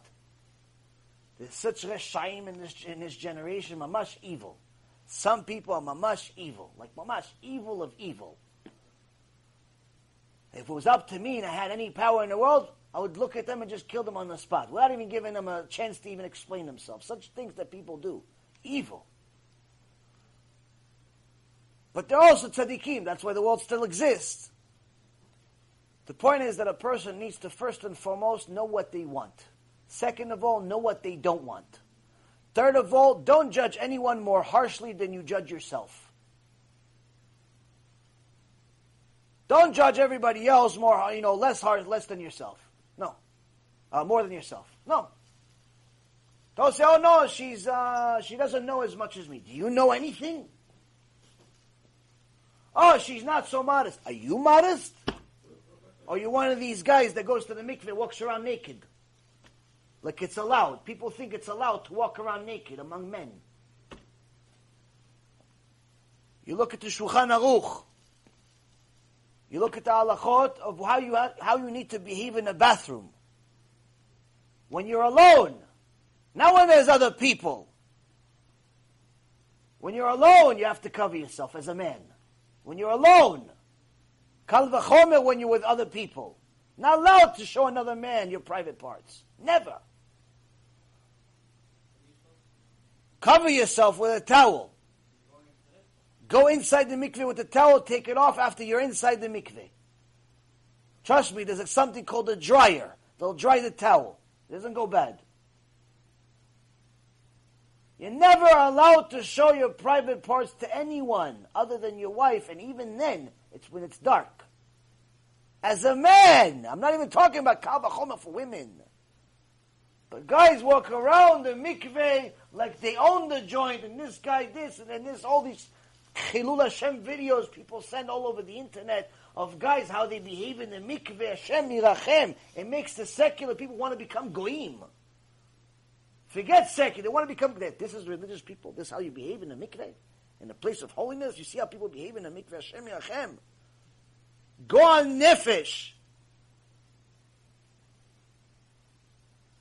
You look at the Shulchan Aruch, you see how a man is supposed to, just a few halachot, ten halachot, how he's supposed to behave in a bathroom. I looked at it, I wanted to like, I wanted to like, mamash, I said, chatanu avinu pashanu, I have to do this, I have to do tshuva. This is when you're alone. But people haven't, say, no, no, she's not modest enough for me. Are you modest? Why don't you become modest, Mr. Jones? Why don't you become modest first? Then if she sees you're a living Baba Sali, then she'll say, oh, my, how can a woman that's married to Baba Sali walk around not modest? Just to be uh, mishugat, just to be crazy. Why? A husband's modest, she's going to walk around not modest. Modesty means how you, how you wear clothes, how you behave, how you speak, how your eyes, where they go, where they don't go. Modesty is not just uh, putting on black and white and just looking like a uh, penguin. Penguins don't go to Olam Haba, by the way. They all black and white. Cows also, black and white better than us. Fits fitted. They don't go to Olam Haba.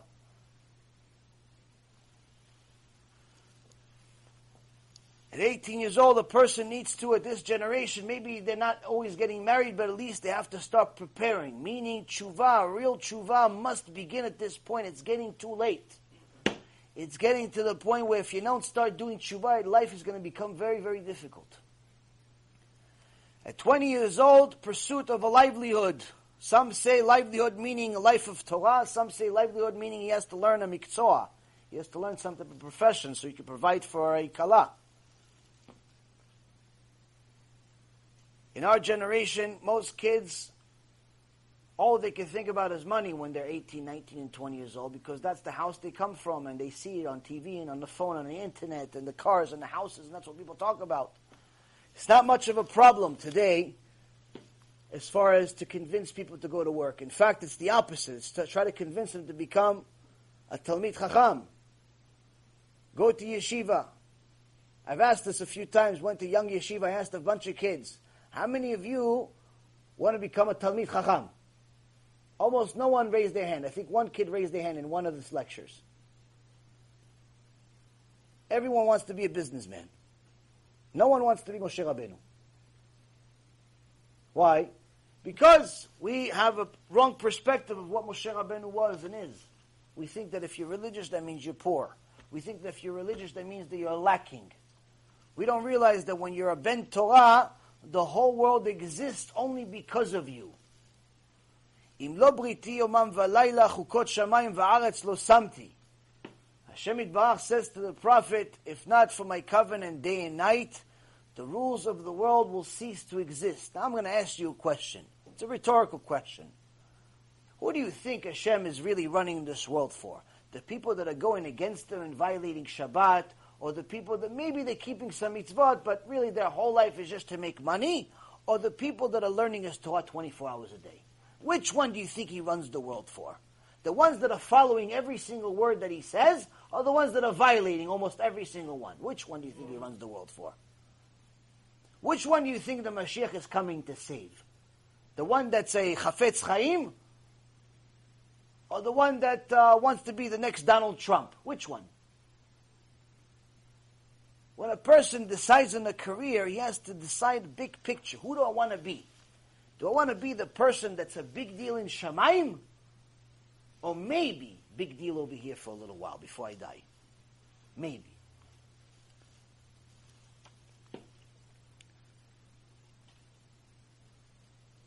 At 30 years old, a person attains their full strength.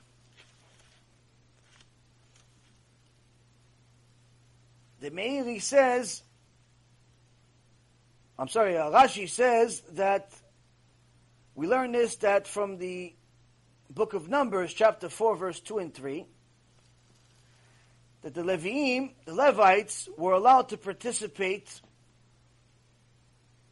only f- beginning the age of 30. Why? Because that's the age where a man is the strongest that he's going to be in his life.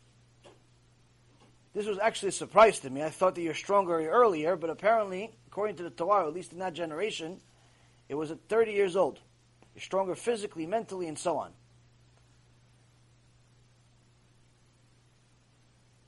Meiri says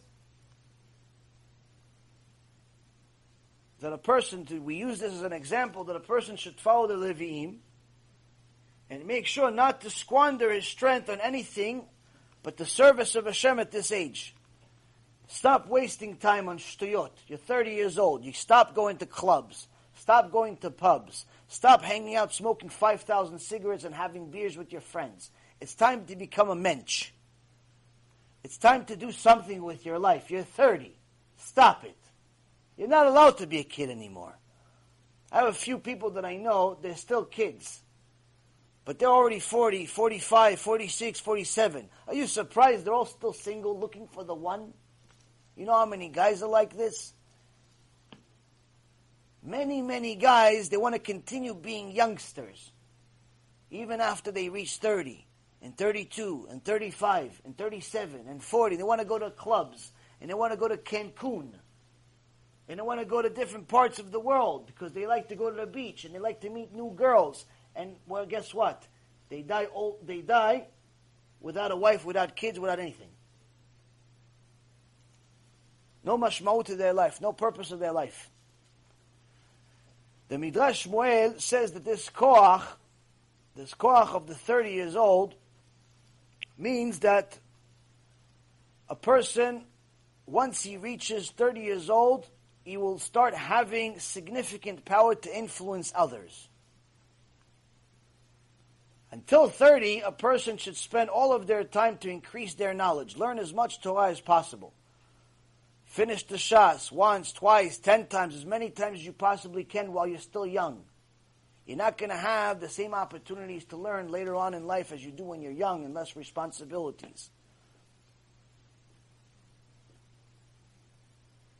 When a person already starts their life finishing the Shas early on in their life, they already can start their life. Once they actually are going to teach or influence others, they have already some substantial information. The problem is that sometimes certain, there's a certain style of teaching that goes much slower and you don't learn the whole Shas. In fact, you barely learn half of it, even over a lifetime of, uh, of learning. And the reason why is because they delve into the details of the material understanding the words, understanding the root of the world, understanding why the this word is used, not used. But a lot of the big, the, the Hador went against this style, and the reason why is because a person in the beginning of their learning should consume as much content as possible before delving into the details.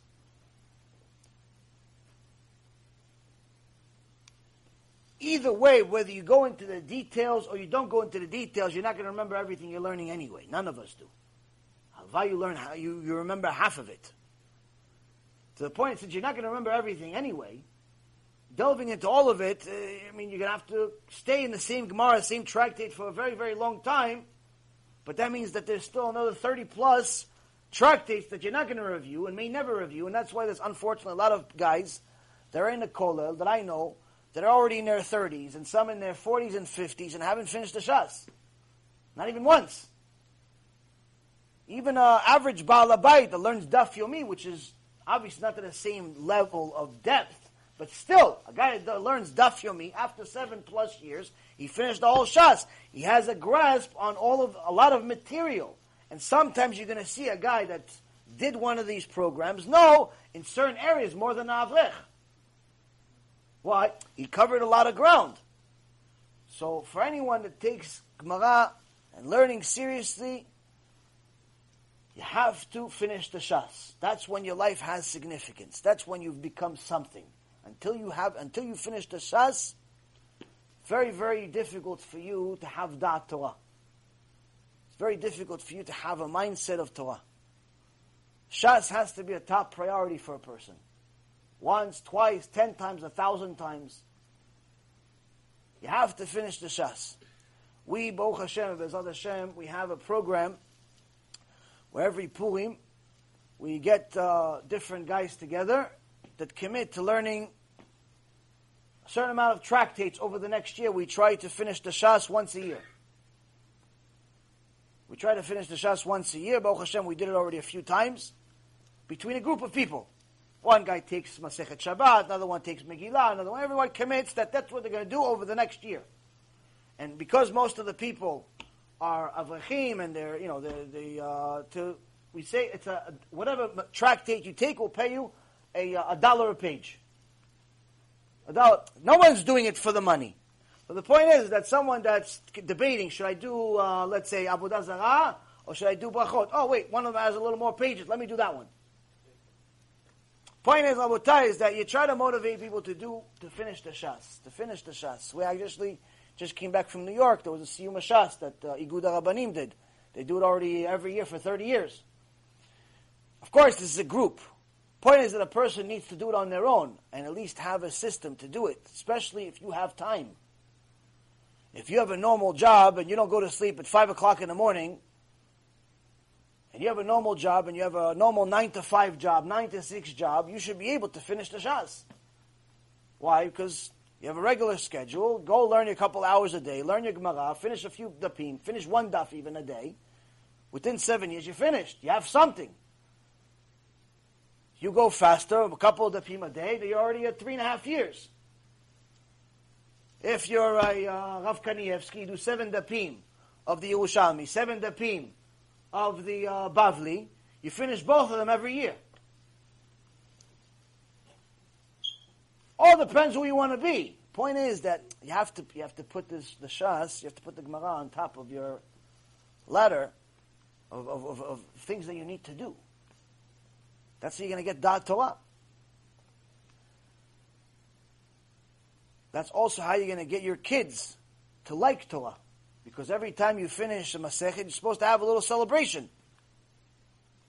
Rav Shach actually, uh, Allah said that technically you should have a celebration every time you finish a daf. Why? Every time you finish a daf Gemara, there's a purpose to your life.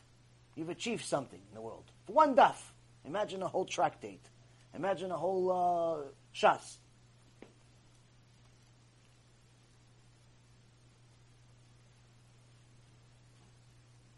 Rabbi Ephraim, God bless him, he, uh, every time he finishes, completes the Shas, he has a party like a wedding. At a hall with mamash, like a, like a mamash, a wedding. Like for, for, for Siyum Shas, the speakers, big rabbis, and one of the videos that I saw, he had uh, Rav David Yosef, Rav David Yosef, one of the Gdolei HaDor, the Rav Ovadia's son, attended uh, his uh, Siyum Shas, and uh, I saw this with my own eyes, even though he didn't want me to see it. I saw it with my own eyes. He says, from now on, you have to call him Gaon. You have to call him Gaon. Oh Hashem, God bless him. He's uh, something special. But it's not just about finishing the Shas. It's about the Shas teaching us something. So at 30 years old, a person needs to use this koach, this, this strength that he has, that he's learned all of this Torah. He needs to use it because now is the time that the Midrash Shmuel says is when you need to start beginning to teach people. Guide people to Torah, i.e. do kiruv. Why do kiruv? Because now you have the ability to influence other people. When you're 20 years old, unless you have some special gift, it's very difficult to influence the masses. You may be able to influence one or two people, but to influence the masses is very difficult. You still don't have the experience, you still don't have the know how. But once you've arrived at 30 years old, you've been learning for a while, you have enough Torah in, your, in you, you've, you've heard enough lectures, you've been to enough lectures, you've read enough books, you've heard enough stories, that you should be able to implement it and start teaching Torah And don't think that you need to teach chidushim. A lot of people get nervous that they think that if they're not going to teach some new concept that no one's ever heard, then it's a waste of time. This is the wrong mentality for this generation. As I always say, in, in, especially in Shiurim, that I see a new crowd. This generation, unfortunately, is a very ignorant generation. People don't know anything. People don't know even the five books of Moses. People don't even know the basic pshat of anything. So even if you tell them simply the Parashat Shavua with Rashi, you're already giving them an enormous amount of insight. And in fact, it's better you stick to the basics than teaching people the complicated stuff. And the reason why is because most people, you start teaching them the complicated stuff, you start going into pilpulim, into different uh, things like that, the mind twisters that people enjoy, you're going to lose the crowd. They have no idea what you're talking about. They have no idea what they're talking about. A couple of guys were in a shiur, both fell asleep. The third guy bumps them. He goes, hey, hey, guys, guys. Get up. Shiur Torah. Get up. Why? He's up to the story. He's finally going to tell us a story. So you get up now. Not because they want to learn Torah. They like stories. So at 30 years old, you have the power. You have to start using this power to do kiruv. You have to start using this Torah to teach. The Gemara Masechet Avodah Zarah says, a person who learns without an intention to teach is a person without a God. Why? Because order, if you're learning Torah, that means you're learning the midot of Hashem. You're learning the character traits of Hashem. So the biggest character trait that's most obvious is that Hashem is a giving. He's a giving God. He doesn't stop giving. He never gets. He only gives. So if you're going to learn, and you're going to learn the most important thing in life, and you're not going to share it, that means that you haven't learned anything. You haven't learned anything about his midot.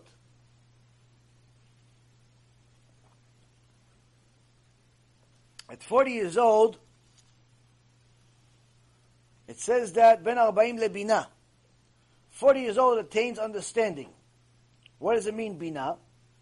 Bina is the ability to understand the ramifications of an idea and extrapolate one fact from another. Simple example. Somebody walks in right now and you see that there is a, uh, they're making, they're leaving footsteps of mud. Now you don't have to ask the guy, anything. Why? Automatically you can assume that it's raining outside and that he stepped into mud or into a puddle of some kind. That's it. Why? Because you can understand from the fact that he has mud on his shoes and it's leaving tracks, it's still wet. So obviously it's still relatively fresh. That's Bina. Bina is taking something and understanding something else from it. But this type of bina is a requirement. Being able to extrapolate an idea from an existing idea is a requirement in order for a person to rule on halacha. If anyone ever wants to be an authority figure in Torah and rule to have the get to the right conclusion, they have to have bina. They have to be able to develop certain things. They have to be able to develop an idea. This is not something that you can typically do when you're very young. When you're 15 or 20 or 25, even though sometimes you're going to be right, sometimes you're going to be wrong, that Torah is not simply knowledge, it's also experience. Now, of course, yes, there are many, many Gdolim that already knew much more than we're ever going to know when they're already teenagers. But, and I have this one, okay. But the uh, the average person is not going to have, is not going to get to the uh, where he needs to be until he's later on, until he has some serious experience. This 40 years old also is symbolic of what the Gemara says in Masechet Avodah Zarah, page 5b, that the student does not fully understand his teacher until after 40 years. Meaning that sometimes your teacher is going to tell you something, and you'll understand the pshat of it to a certain extent. You'll understand he says a certain sentence, and you'll understand the basic meaning of what he said. But over time, maybe he said it again, Maybe he didn't. But you see that based on other things that he said later on throughout your throughout your your uh, uh, your relationship with this rabbi, you see that there's much more than meets the eye. There's much more information that he actually meant and implied originally, but you only understood it later on. We learned this from Bnei Israel, who only understood the real significance of the Torah that Moshe Rabbeinu taught them after 40 years. After 40 years. Even though he taught them already in Mount Sinai. They only really understood after 40 years. We see it in Sefer Dvarim, the book of Deuteronomy, chapter 29, verse 3, where Moshe Rabbeinu says, But Hashem did not give you a heart to know or eyes to see or ears to hear until this day. Meaning, you simply did not have the ability to understand everything that I said 40 years ago, 39 years ago, 38 years ago. You didn't have the ability. Why? You need to build up knowledge. And knowledge is, again, like I said, is not just something that you just acquire by reading a book.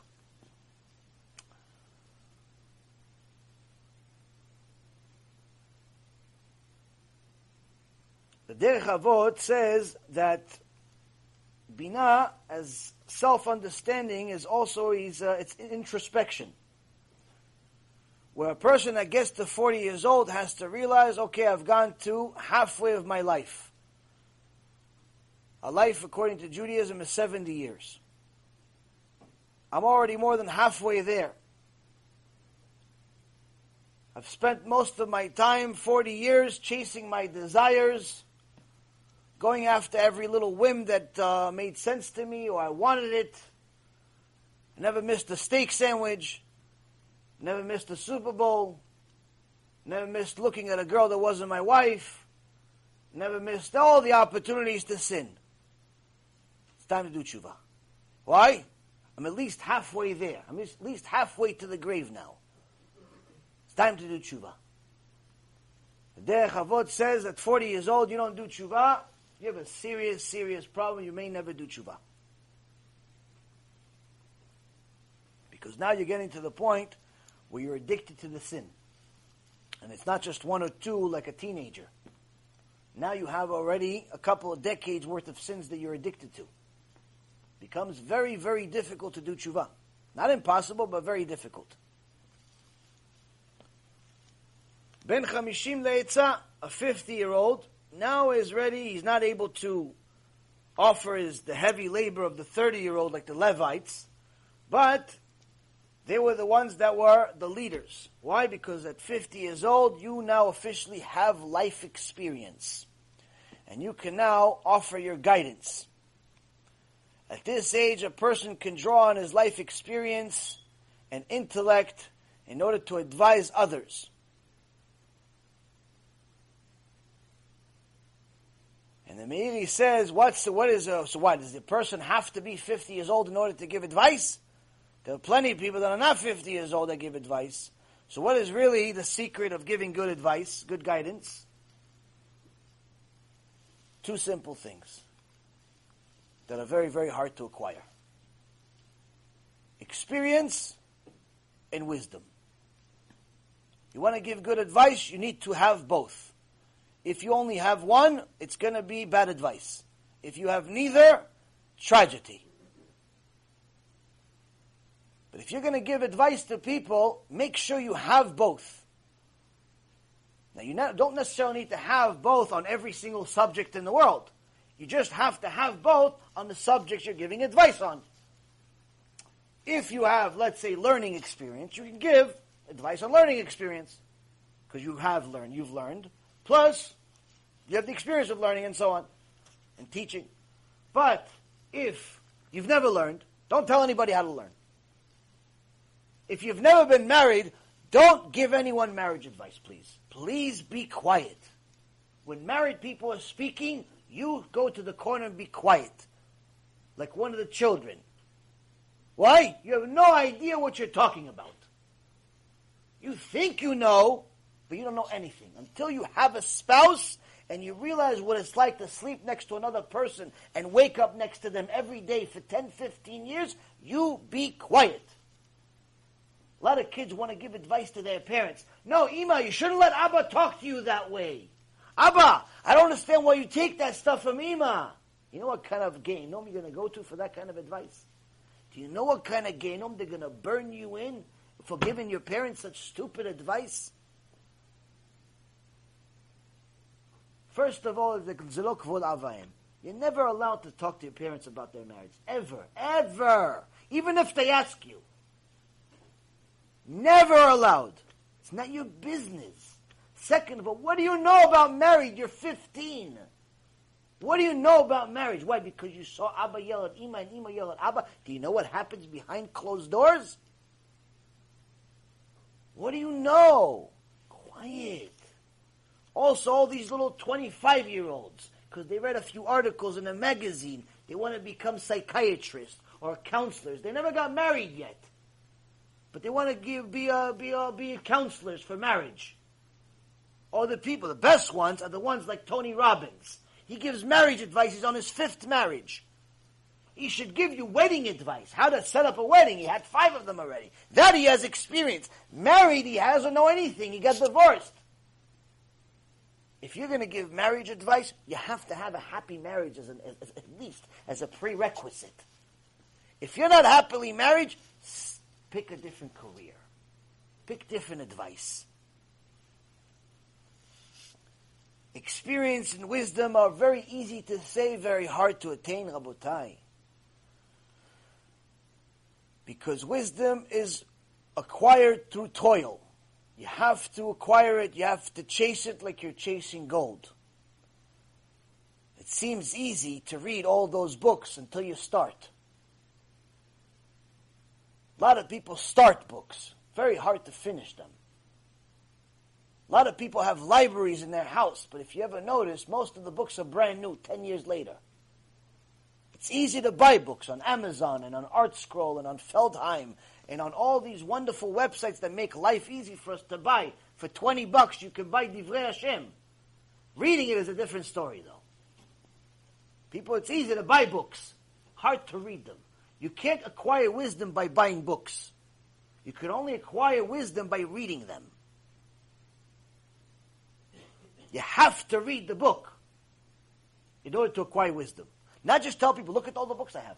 Look, look, I have uh, Resh Lakish, and Rabbi Akiva. And, uh, did you read them? Oh, I didn't get to it yet. Oh, so which ones did you read? Oh, you see that, that one right there in the corner over there? That one over there? Third shelf? Yeah, the red one? Yeah, the one behind it. The little one. The little pamphlet. I read that one. The little pamphlet. You can't acquire wisdom by having books. You could acquire it by reading them. Now, what about experience?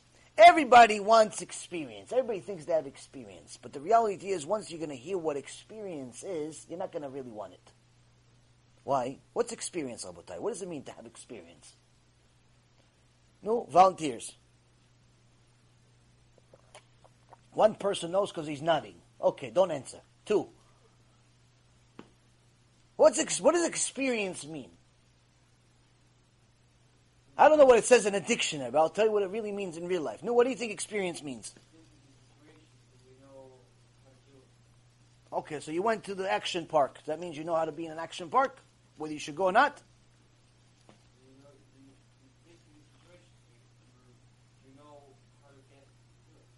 Okay, you're in the right direction. You're very, very right direction, but there's a there's an ingredient that's missing.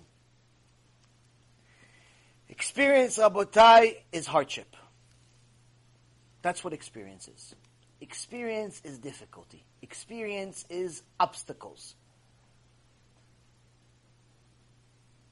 When I when a manager of a company, CEO of a company, an owner of a company, looks at your resume he doesn't actually care about where you worked as much as he cares about how long you worked there. If I looked at the resume and I saw that you worked at 10 places and all of them were great companies. You worked at uh, Lehman Brothers, Merrill Lynch, Bear Stearns, uh, Goldman Sachs, all, all the big names. That actually is not a good it's not a good resume. Why? Because most likely, unless you're 80 years old, most likely you didn't stay anywhere for more than a couple of months. That means you have no experience. That means you only got coffee for every single firm. That's all you did. Why? What are you going to do in six months? Now, if I saw on your resume that you were at two places, one place you were there for three years, the other place you were there for five years, automatically your resume counts much more than anybody else, regardless of what the name is, of who you worked for. Why? Now you, ha- you have a chance. Maybe you have experience. Because you cannot not have difficulty if you work anywhere for five years. If you're at a place for five years, there has to be difficulty at somewhere along the line. You have had to hit the wall a few times over that five year time frame. I want to know about that five years. I want to know about that difficulty. I don't care about your success. Everybody writes about their success. Oh yeah, I made the leads list and this list, and I got a reward. You know, they spent eighty dollars on on some plaques, and, and they gave me one of them, so that made me feel good about myself. I don't care about your plaques. I care about why did you get fired. I care about why did you quit. I care about when did you fail, and what did you do after. That's experience. Experience is not your success. Most people learn zero from success. Geniuses are made through failure. But not just because they failed. There's a bunch of losers in the world that fail every day, but they're not geniuses. The geniuses are the ones that learn from the failure. So experience, Rabotai, is overcoming obstacles, overcoming failure. If you're not willing to fail, you will never ever succeed. Never. Failure is a prerequisite to success. You must fail in your life in order to succeed. Most people are so scared to fail, they never take a risk. They only stay safe. And that's why most people are sheep. Most people just stay exactly where they are. They never do anything. If they're Talmid, they'll be a Talmid, they'll just learn whatever the rabbi says. They learn, they learn, they learn, they learn. They never become a rabbi. They never become anything special. They never write a book. Never do anything out of the way because they're so scared of their own shadow that they're scared to go out because it's not common. You have to go. Why? You're Ish Kodesh. Hashem made you in His image. He didn't make you a sheep. If you wanted sheep, He put you in a farm. Every one of you has the ability to be a superstar. Every single person has to say, when will I be like Avraham, Yitzhak, and Yaakov? It doesn't matter how you started and where you were and when you this and when you that. It means nothing. But that means you have to be willing to fail. But not just fail just to take chances, jump off a roof just to see what happens. That's craziness. I'm talking about failure because it had a chance to succeed. People are scared. People are scared to do it. Same thing in business. Most people end up working for the same company for a long time or same position for a long time. 20 years she's a secretary. 25 years he's in a, he's in a stock room. 30 years he's, he's, he's you know, delivering mail. Why aren't you the CEO? Why aren't you uh, the CFO? Why don't you own half the company? Why don't you start your own company by now? 30 years you're a secretary? Something's wrong. Oh, they never gave me a promotion. No. Promotions are not given. Promotions are taken. Promotions are not given. Promotions are taken. Who takes them? Winners. People that are looking to take a risk to be better, but also willing to lose because it's necessary to win. Rabotai, these are prerequisite tools for you to succeed in life, not just in, uh, in business, but also in Torah. In Torah, a lot of reasons why a lot of pe- people don't go out there when they know Torah, the Avrechim, they know 50 million more times than I do. But they don't go out there to teach. Why? Oh, maybe I don't know enough. Maybe I don't know this. How do I know this? I heard it from them. Some of the people that I know, they're so holy. They say, why do these people even bother talking to me? If anyone read the Alon HaKodesh number six, Alon HaKodesh number six had an article by Rav Benjamin Alimi. He's one of the Avrechim in the Kollel of Ephraim.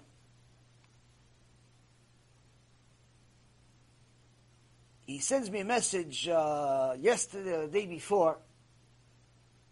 You would think he's one of my Talmidim. You would think. Like, oh, Kvod I just want to know, when are you ever going to come visit us in Eretz Yisrael? We need chizuk. We need you to help us do tshuva. He tells me this. We need you to help us do tshuva. You know, I know you deal with a lot of people. We need something too. We need to get stronger too.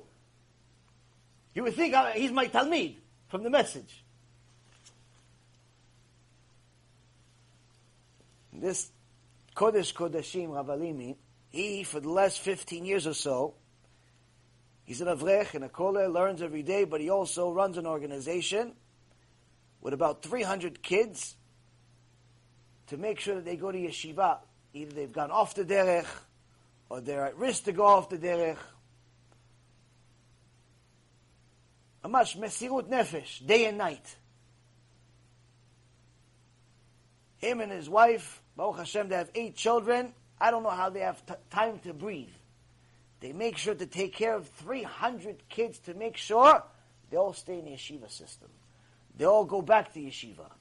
They all stay on. They take them on trips. They teach them. They whatever before uh, before um, uh, Rosh Hashanah and Yom Kippur. He goes to every one of the yeshivot that he put them in, and he gives each one of them a piece of chocolate and a Coca Cola and a soda. These are poor people. But the rabbi gave me a piece of chocolate. And he gave me a little soda. The kid just got a lamaba. Now him, now I just told you he has a good heart, right? Okay, but that's not it. That's not You think I told you the story just because of that? That would be enough. But Rabbi Ephraim calls him, this is Baal miracles. This is the person, miracle, miracle life. I'll give you a couple of stories about him. Just a couple of days ago, they were coming back. I think it was from Tveria, something like that. Tveria or some other uh, city in. Uh, it was the middle of the night, and uh, no, they were like in a desert somewhere. In the middle of the night, eleven thirty at night, the car overheats. The engine literally got red to the point where it actually projected light. Now it's as dark as it gets. There's no light. There's no traffic lights. Desert. It's like Makat HaChoshech. The darkness plague in Egypt. Now, this already is not exactly comfortable. There's no cars. There's no this. There's nothing. What's worse? A car with three Arabs in it pulls over right in front. Now, unfortunately, this is actually one of the um, tricks of some of these terrorists where they pretend like they broke down, or they pretend they want help, or they want to help, and uh, that's how they sometimes kidnap people or kill them. Shem. So the three Arabs are there. Everybody, Rav Alimi, Havafaim, and a few others are there. This could be Shem what this could be. The Arabs come out of the car. Say, what's wrong? Oh, the car. Oh, Allah sent us to help you. Excuse me. Allah, Hashem Varach, He sent us to come help you. They work on his car for a half hour. Fix his car. He says, only one condition. Well, what can I do for you? What kind of condition? Give us blessing. Give us a blessing. This is like the three angels that came to Avraham Avinu. What? When did you hear such things? This is a bigger miracle than such, such things. Another time, there was a uh, few boys that were off, and he was getting them back into the yeshiva system, but they were getting influence from one guy. And this kid was big kid, really big kid. I think he was maybe 17 already. One of these tall, muscular kids. To say he was off the derech is the least you can say. And he was a big influence to the others. So Rav was talking, no, come on, come on, let's get back, get back. You Go to yeshiva, you come from a good family, come on, let's go. What are you going to do when you grow up? It's like, oh, yeah, it all sounds good, but you got to give me something more. You got to convince me with something. So, well, whatever you want. What do you want me to get to get? What can I do to get you to yeshiva? Now, what does a really big kid say to a little tiny rabbi? He said, beat me in arm wrestling. Beat me in arm wrestling, and I'll go to yeshiva. Now everybody starts laughing. Why? Because it's a little, little rabbi. Little one. And he's like a little uh, Goliath. And it's like, ah, okay, this kid doesn't want to go to yeshiva. Why even bother? Rabbi me? No problem. Let's go. Let's go. You go if I, if I beat you? Yeah. How do you arm wrestle? What is it? Oh, no, you have to put, oh, okay, settle. arm wrestling. Yeshiva, you think I have time to learn arm wrestling? Oh, so I have to take the arm down? Yeah. Okay, Hashem. I'm not doing this for me. I don't know what it is. I don't know how, who, what, when. But if I beat him, if you if you beat him, he's going to yeshiva. What do you think happened? He's in yeshiva now. Ishtabach Shimolad. Ishtabach the little tiny rabbi beats the guy. How? It's not you. It's not you. And that's why I try to remind people all the time. It's not you that's doing anything. It's only Hashem. One of my students from Lakewood just, uh, I talked to him on the way here, and he says, should I take this job, not take this job, take this promotion, not take this promotion? It's a much bigger job, it's a much bigger deal, it's a much bigger this, it's a much bigger responsibility, and so on. After going through a line of questions, I said, yes. And why? I said, because it's not you anyway. It's not all these different. If you had to do all this stuff that you say you have to do, I'd say no, no, no. Stay where you are. But it's not you. It's Hashem. Hashem gave you a gift. You say thank you. You could do it. You act like a little like you're actually doing it, but it's Hashem at the end. At the end, it's always Hashem. Anyone that thinks they're doing anything, just know it's a little bit, little bit dust of kfirah. If you think you're doing anything in your life, you do anything, it's a little bit, tiny, depends how much you think you do. Dust of kfirah. Could be dust like the desert dust cloud of kfirah. Depends how much you think you're doing.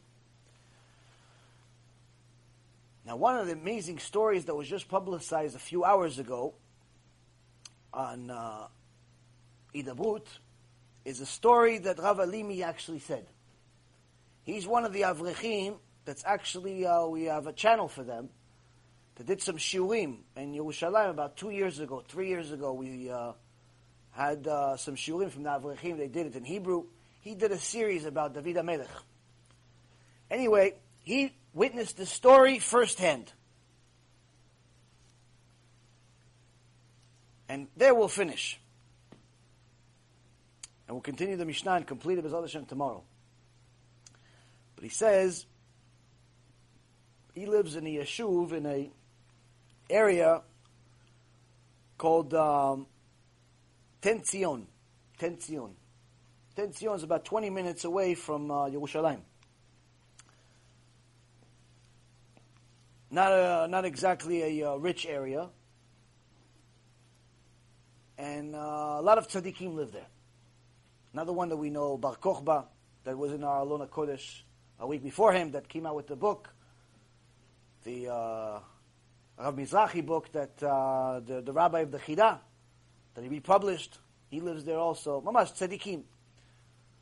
One of the families that I told you guys about, the, the woman that our uh, wicked husband left her with eight kids with nothing. That Baruch Hashem, we've had the merit to help her a few times. These tzaddikim, tzaddikim, mamash, unbelievable. She says there was a young girl over there that got sick, really, really sick, was dying.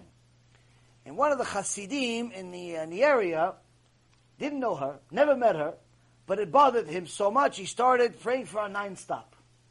Mamash, like the, the neshamot were connected somehow that he couldn't, he just had to pray for a non-stop, get other people to pray for and pray and pray and pray. And the father eventually noticed this, like, wow, this boy is praying for my daughter so much, we never met the guy in our life. And he appreciated it, and it, mamash, miraculously, she had more and more time. One day, on a Friday, he goes to uh, his wife, he says, I'm going to go take a nap. Wake me up in a couple of hours. He takes a nap. His son comes to wake him up. Abba, no answer. Abba, no answer. Abba, no answer.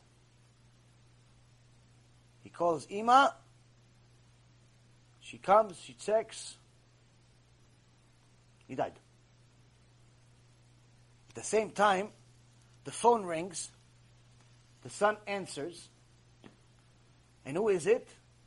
It's the father of the girl that was dying. Asking to help, help, please tell your Abba, give me your, you know, I can't, Abba, you can't, can't tell him Abba died two minutes ago. He doesn't know what's going on with the kid. He says, no, no, Abba can't come to the phone right now. No, no, but you have to tell him, please, my, my daughter is dying. Something happened, she's, she's dying. Abba can't come to the phone now. The girl died. Same time he died, the girl died. Now, because already was Shabbat coming in, Rav Alimi had to watch over the body all of Shabbat because the body is muktzah, you can't bury. Can't bury him. So he had to be stay with the body the whole Shabbat.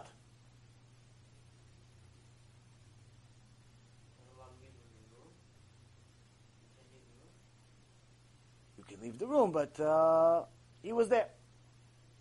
He was there. Anyway,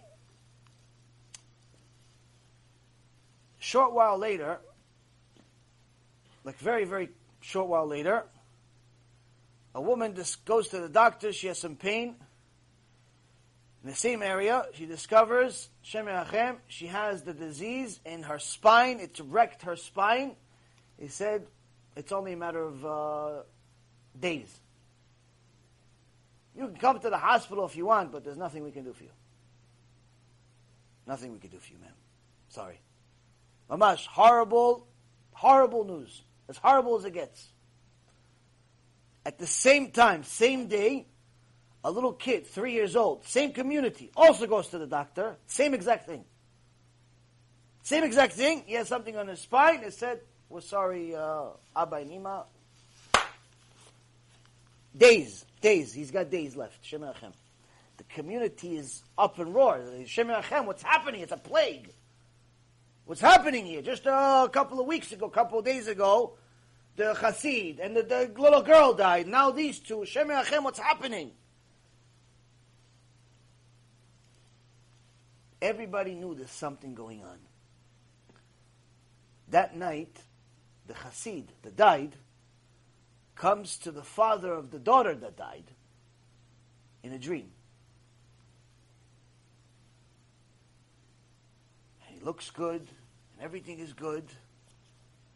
Father says, I can't thank you enough. You gave my daughter more time, and I appreciate all the prayers you did for us. Oh Hashem, thank you, thank you. I know it's all in Shamayim, it's meant. Even tzaddikim, they're not like us complaining about, uh, we lost 50 bucks on the way here. They know everything is from Hashem. Thank you, give the prayers you did. Thank you, thank you. I owe you so much. Thank you.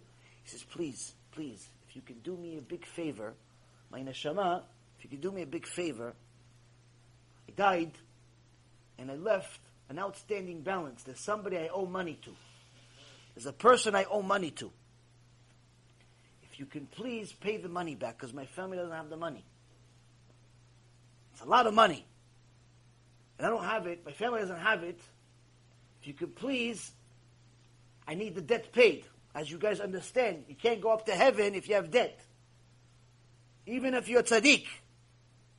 You have debt, you owe somebody money, it's a problem. You have to pay back the debt.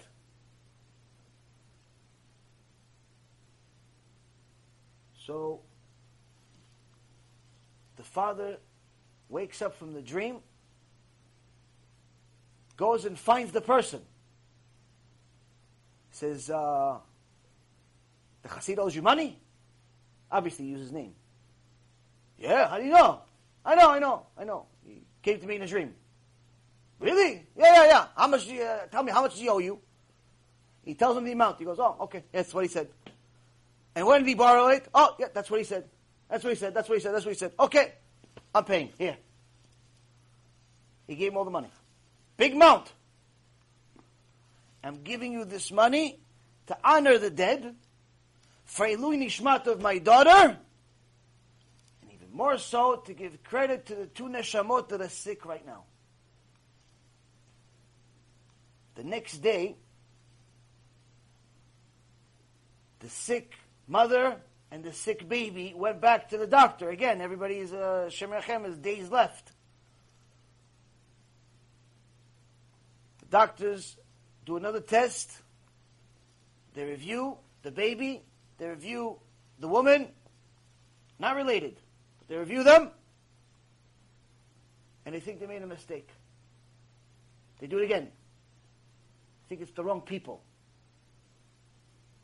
And they compare the two, the scan from two days ago when they gave him the diagnosis that you have a few days left to live, and they gave him a scan of what they did. You could see the scan. I think the scan is online now. And if you want, to give you the number of uh, Rabbi Alimi. You contact them. You give you the names of the people. You can talk to them if you want. Gone. Healed as if it never existed, both for the baby and for the woman. Why? Avat Israel. Avat Chinam. The Bet HaMikdash was destroyed because of Sinat Chinam. Everyone likes to talk about Avat Chinam, loving each other for no reason. But yet we forget to tell each other the truth. Yet we forget to honor each other. Yet we forget to honor the people that uh, we know and that we don't know. Avat chinam is not such a simple thing to do. Avat chinam means it's mesirut nefesh. It's self-sacrifice. It's not so simple to do. But a person that's willing to do it, a person that's willing to sacrifice his own comfort for the sake of others, that's a chassid. That's a chassid. Chassid is not just because of your clothing. Chassid is someone that's going to sacrifice his comfort, that's going to sacrifice all the things that he wants, all the things that he worked hard for, for other people. Whether he likes them or he doesn't like them, knows them, doesn't know them, all he needs to know is that they are Hashem's children. And I don't mean you gave the homeless guy five dollars, it doesn't bother you. I mean you did things that are above and beyond. You overcame your own midot. And last but not least, to give you an example of what this means, the, uh, the, the Chozeh Lublin told his Keilah to dance on Rosh Hashanah. He told him to dance on Rosh Hashanah. Now, a few of the Talmidim say, what do you mean dance on Rosh Hashanah? It's Yom Adin. How are you going to dance on Rosh Hashanah? It's Yom Adin. But they didn't say anything.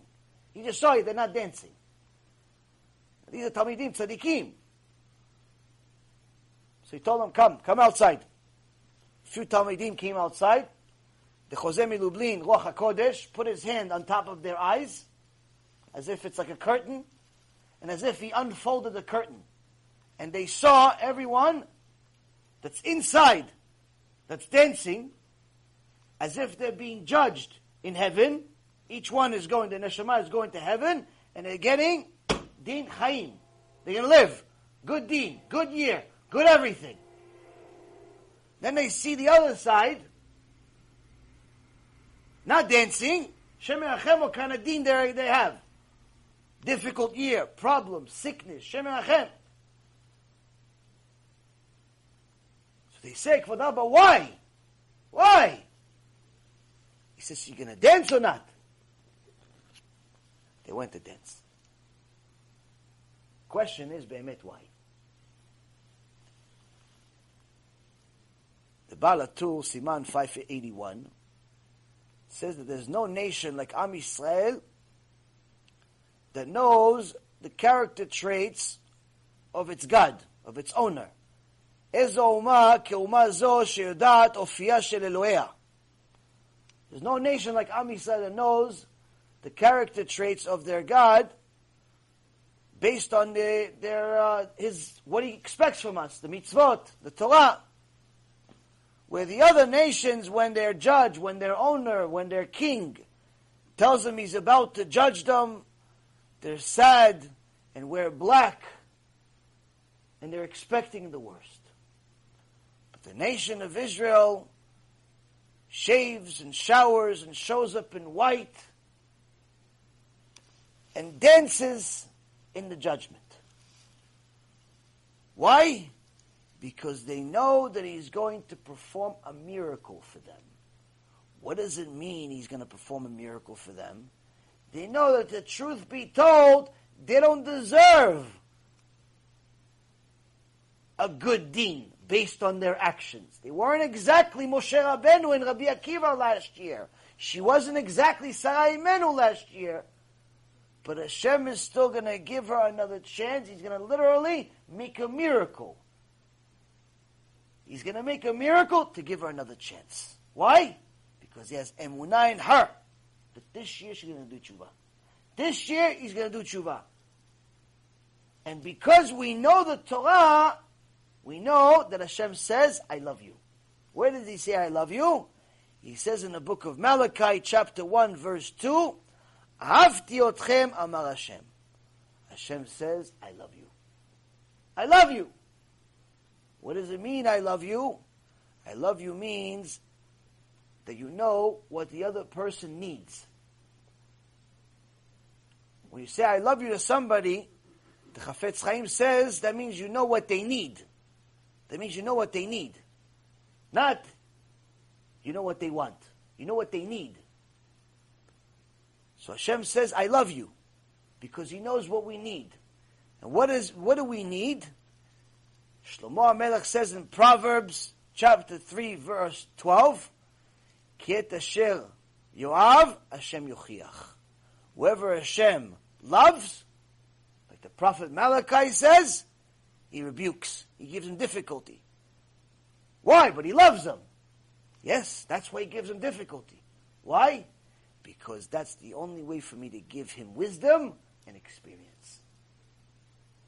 That's the only way for me to make him a yid, a good one, a tzaddik, a tzaddikah.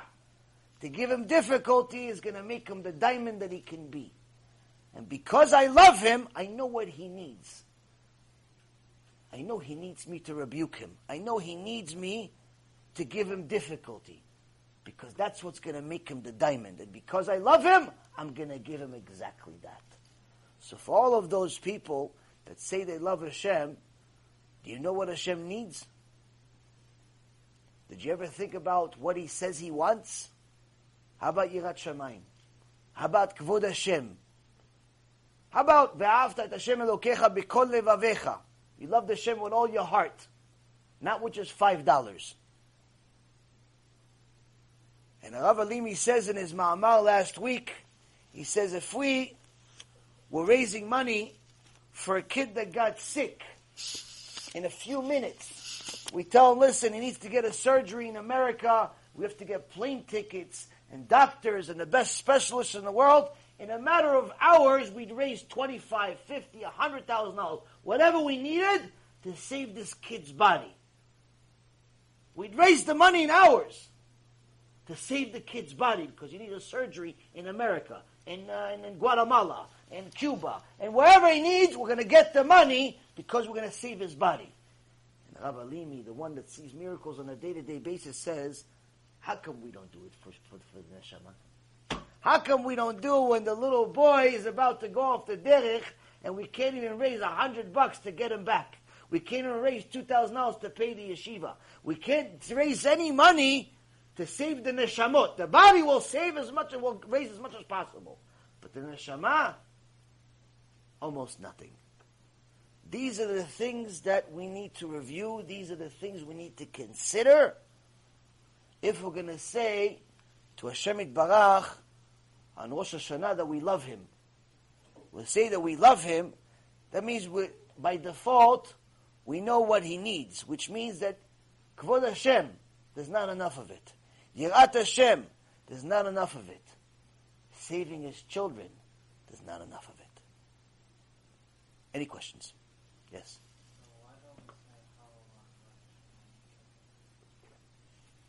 Yom Adin. It's a celebration because we expect we expect a miracle. We expect a miracle. It doesn't mean that we deserve a miracle, and doesn't mean that it's still not the significance of the day of what it is. It's still it's still that, but the Chachamim didn't uh, say the halacha to do that. We follow what the Chachamim concluded. There's obviously multiple opinions. I don't know all of them, but Chachamim decided this is what we do and this is what we follow. Next.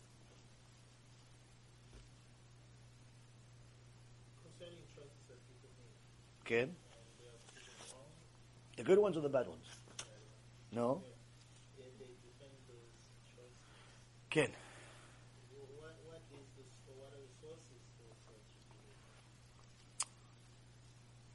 A person that defends his choice, initially, it's because he's arrogant. People do not want to admit that they're wrong. Most of the time, it's because they don't believe that they're wrong. Because if they said it, how could it be wrong? And our ego is so big that we don't think that it's even possible for us to be wrong. Now, that already by itself is a problem, but it's human nature. The bigger problem is when a person knows that he's wrong, he's proven wrong, and he stays by his opinion. Like this one guy that just uh, printed some CDs for us. He did a horrible job. Horrible, horrible job. And the reality is, it's not the job that we paid for. It's not the job that we wanted. And I told him, well, listen, look at the job that you did. Look at what we gave you, provided you. It's, it's terrible. It's, uh, it's, garbage. Oh, why? But this is what we said that we're going to do. I said, you really, you really think I would have agreed, or anybody, forget me, anybody would have agreed for you to make a CD like this with holes in it? And the picture looking like this, like you really, you actually believe this? No, but see, we're doing, I told you we're going to do this type of printing and not this other type of printing. Okay, so what's the other type of printing? Oh, yeah, it's two pennies more expensive. Two cents more expensive. Oh, so I want it to look like it just came out of a grinder and, and save myself two pennies. Meaning, the guy knows he's wrong, but it's why? If he says he's wrong, if he admits he's wrong, it's going to cost him money. So Sometimes the reason why we don't want to admit that we're wrong is because it's going to hurt our pocket. Most of the time, we don't want to admit that we're wrong because it's going to hurt our ego. Because we don't want other people to have get the best of us. We most people think that by saying that you're wrong, that means that you're inferior. That's wrong. In fact, admitting that you're wrong actually shows you're superior. It shows that you're searching for the truth. It shows that you are the truth shows that your ego is not necessarily dominating over you, but you're dominating over your own ego. So the reason why most people stay with their wrong opinion is because their ego is in the way. And actually, the Chachamim explain it. The Gemara says it. The root of all evil, the root of all sins, is having gava. It's having ego. That's the rule, root of all evil. Anyone that does, you look at any sin, it starts with ego. For example, somebody asked me just today, what about somebody that's a murderer? I said it's 100% ego. Why? What is the, the murderer, the murderer that murdered somebody, why did he murder somebody?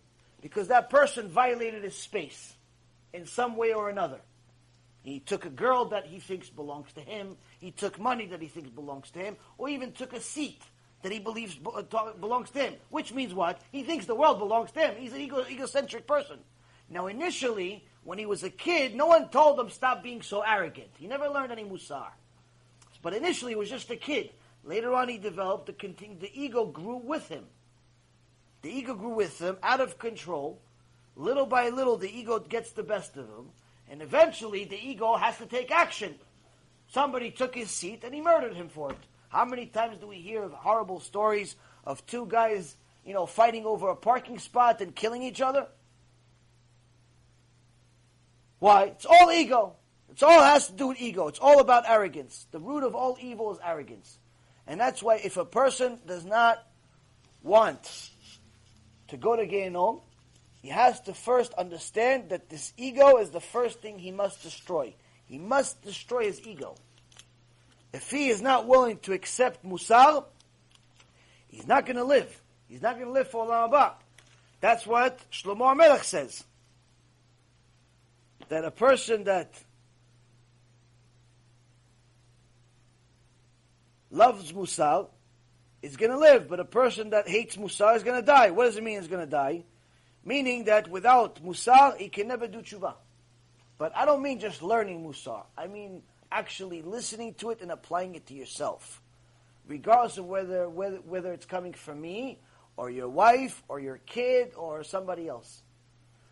And that's one of the biggest flaws in people is that they love to hear the truth, but it has to do with everybody else. Yeah, tell those Mechalel Shabbat they're idol worshippers. Why? Because you're not a Mechalel Shabbat. So you don't care. Yeah, tell those thieves that they're not going to Gan Eden. Why? Because you don't think you steal. But as soon as I, as soon as the rabbi says anything that pertains to you, ah, this guy's a koach, bal machloket. This guy is, uh, makes machloket all the time. He doesn't like this, he doesn't like that, doesn't like every, everybody's going to go to Gehenna except him. And they start making up things. Why? Because finally it hit home. Finally it hit home. So a person that wants to go to Gan Eden, first and foremost, needs to understand your ego does not belong in Gan Eden. Your ego does not belong in Gan Eden. You have to accept Musar. You have to accept being wrong. You have to admit that you're wrong, and you have to move on. If you cannot admit when you're wrong, you haven't learned a thing. You may have learned a lot of Torah, but Torah didn't teach you anything. You may have learned a lot of books, but the books haven't taught you anything. You read books, just like people read math and history. People watch a movie, but five minutes later they forget what happened in the movie. Why? Because the movie didn't affect their life. A person that comes to a lecture but doesn't remember anything five minutes later or a week later or a day later, that means that they treated the lecture like a movie. A movie might make you happy while you're watching it, or at least it makes you smile, makes you laugh, makes you emotional. But a day later, 99% of that emotion is gone. You're not going to continue laughing at the joke that the guy said in the movie a day later. You're not going to continue crying about the emotional scene you saw a day later. In fact, you're probably never going to do it again. Why? It's gone. It's like a it's it's a memory. Oh yeah, it's a good movie. Yeah, it's good. Why? I don't know. It was something that I know it made me feel something at some point. What do you feel? I don't know. So if you go to a lecture, if you go to a shiur Torah and you have the same thing that you forgot, that means you treated the shiur Torah like a like a, like a movie. You've wasted your time. You've wasted the speaker's time. It was better off you were sleeping. Same thing. Sleep. Why? Because at least if you're sleeping, then the neshama would have learned, and the body wouldn't have gone out in the way. But the reality is, Rabotai, the reason why most people, they learn the shiurim, but a lot of them don't change is because they're not willing to apply it here. Apply it to yourself. Apply the teachings to yourself. You like to talk about other people. Like to talk about other people's mistakes, other people's failures, not yourselves. And that's where Musar starts. Musar starts at home. Anything else? Besides, tomorrow night we have BeEzrat Hashem another shiur. We've gone on for a little while already. We have a. Uh, we're going to complete this Mishnah BeEzrat Hashem. Uh, and then we have another shiur in um, around here, actually. I think. Uh, not tomorrow is in Miami. Thursday, Thursday, Thursday is around here. Nativ Ezra, yeah, Nativ Ezra is around here on Thursday. It's going to be, I believe, at uh, 8 o'clock sharp. Not like here we start 20 minutes late. Most likely it's going to be right, right on time. Uh, most likely a little slightly shorter shiur. I don't know what it's going to be about. You guys can pick the topic once we get there, or they can pick the topic. Doesn't really make a difference to me. Uh, but tomorrow, BeEzrat Hashem, we'll finish this Mishnah. Baruch Adonai Leolam. Amen ve'amen.